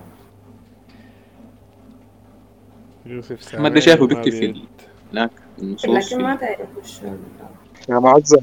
ولينا مرسال الغيمه مرسال الغيم إيرين أخاف حبيبتي. قلنا هي خانة واحدة. ما. بها خلاص. أخاف كويسة برضه. التسجيل واخاف حبيبتي بعد التسجيل ما في مشكلة. نهاية إسلام؟ تمام. قدام ما عندي ما عندي اعتراض. معاذ شوفي أنت دايرة تعملي شنو؟ شاوري قلبك واللي بيقولوا لك قلبك اعمليه أنا موافقه شاوري قلبك ما تمشي تقري كلام إسلام في الواتساب هناك. شاوري قلبك. لا هي شاوري قلبك دي دي كلمة تفسير وهي فاهماها كويس. والبريحك عمليه صراحة قلبي كان شاورته.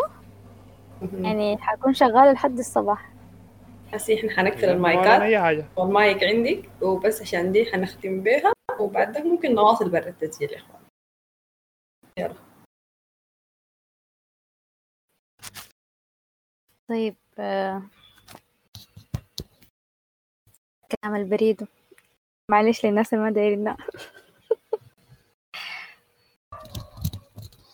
ما كنت بحلم بعشق خرافي.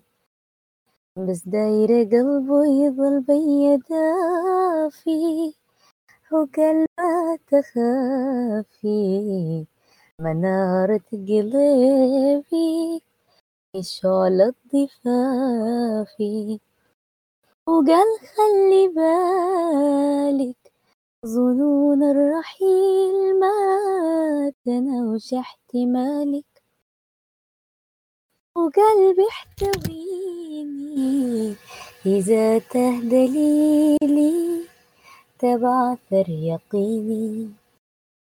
وقال لي رفيقي بحيرتك وخوفي في وجعك وضيقك وعدا أمام كل هذه الخلايق ببعد تماما إذا مرة حسيت إني عارف بعيقك وأكيد قلت ليه والقصايد صيّة أبد ليت الطابع قال لي وصية. مرى في الحروف ما تفارق عيني. ومن يوم بكتب وكد كنت خايف الزمن يمتحني في قلب العيش يكتب يضاريه عني. وقال اطمئني وجودك في دنياي غاية التمني. وقال لي أرسي قال لي أرسي يروق موج عمرنا وأقسك في نفسي. أمامي أماني غيابك محال. أمامي أماني غيابك محال. هأحرق مراكب رجوعي لأمسي. وقال لي يا روقي. قال لي يا روقي. كترة الكلام ما بتسبب مروقي. معك يعني ضيق رتين البيوت ما بضارن بروقي وقال لي كلام أنت ورد الخواطر. وإنه القلوب اللي تقدر تسافر شكت له ظنوني فلا شل في قلبه. ولا عب جنوني قال لي عيونك كتير حيرتني.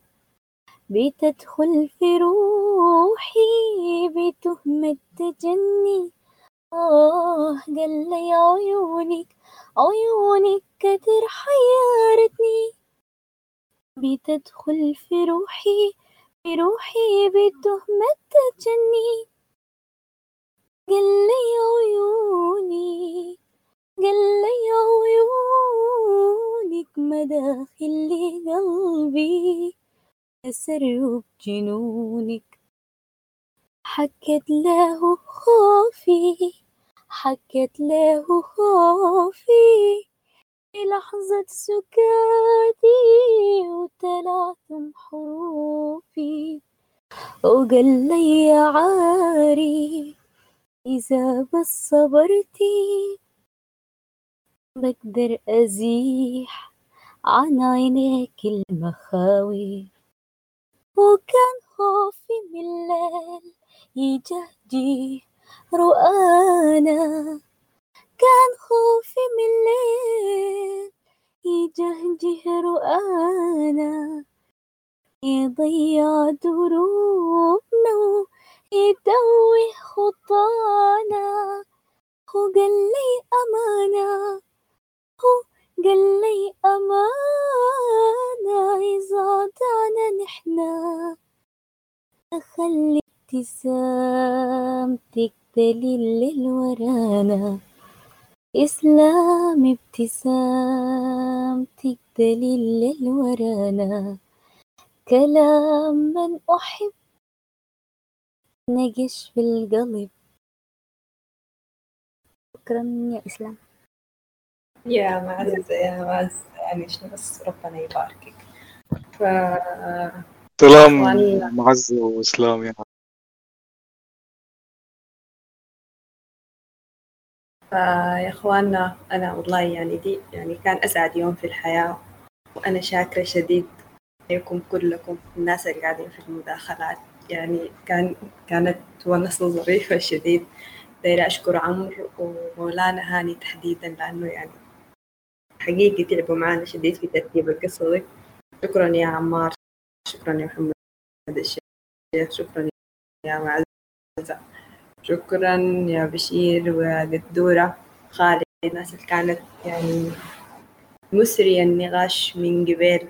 آه يعني حنتلاقى. إن شاء الله ما حنقيف. في الغالب حنحاول شديد إنه نثبتها مرة في الأسبوع. لو قبل ما أنوم يا الصعبة شديد حنخليها مرة آه يا مازن. قبل ما أمشي أنوم في زوج بالك كده كان قال داير له أبيات آه تكون مثلا شعار لبراحة وكده وأنا أثناء الكلام كنت كتبت حاجة بس بسيطة كده. ممكن أقرأ؟ أوكي. آه مجرد فكرة ما خايفة. وردت في سمانا جناح حروف بتشكل أحلامنا وآلامنا وعمرنا الراح. ومستقبلنا قدر الفيه قليل ومتاح. بنفرح نحن بالدنيا. وقت مجاننا الأفراح ونستهلك مساحاتنا. مدام حيين بواقي الروح بتلقى براح. وتصبحوا على خير جميعا. شكرا لكم وللمة الحلوة دي. أخضر. ممتازة يا معزة. فحنحاول نواصل لإخواننا في الثلاثات الجاية إن شاء الله. ويعني زي ما قال الأبنودي ربنا ما يوري حد غياب. فبشير تقول شنو تختم آه عايز أختم بإنه أشكر آه كل الشباب الموجودين هنا والناس اللي حيشيروا ال link بتاع SoundCloud مع أصحابهم والناس اللي حيكلموا أصحابهم. آه والناس اللي حيلموا الناس في محلات الشعر والغنى والموسيقى والأدب عموما يعني. آه لأنه آه أعتقد إنه آه العصر ده عموما هو عصر يكاد ينأى بعيدا عن عن الشعر وعن الحياة الجميلة عن الروح بصورة عامة. آه فشجاعة كبيرة والله وقوة إنه الناس تستحمل الشعر يعني. أنا ما أعرف الناس ربطوا الشعر دائما بالصورة الجميلة ديك لكن هم بيلقوا نفسهم وجها لوجه أمام أمام معاناتهم اليومية دي وحتى ده من غير تعليق على مستوى الكتابات يعني لكن بجد استحمال الشعر والبحث ورا الشعر ومعرفته والمقارنة والاقتباس وحتى إبداء الحب بالحاجة المقطع الصغير ده هي دي ده, ده قتال عظيم يعني في, في الوقت ده يعني. أنا عايز آه أشكركم مجددا باسم الشباب قدموا لكم الحاجة دي وشكرا للناس اللي أوجدوا البراح ده يعني ناس عمرو. آه وإذا كنت أنا حأعمل حأسحب ال... أنزل الستارة يعني أعتقد إنه ما في أفضل من إنه كلنا نقول ورا الفيتور يعني. الحيوان العظيم يأتي العاشقون إليك. ربما لم تزل تلكم الأرض تسكن صورتها الفلكية لكن شيئا على سطحها قد تكسر. ربما ظل بستان صيفك أبيض في الصيف لكن برق العواصف خلف سياجك أحمر. ربما كان طقسك نارا مجوسية في شتاء النعاس الذي لا يفسر. ربما كنت أصغر مما رأت فيك تلك النبوات أو كنت أكبر. غير أنك تجهل أنك شاهد عصر عتيق وأن نيازك من بشر تتحدى السماء وأن مدار النجوم تغير. شكرا لكم وتصبحوا على خير.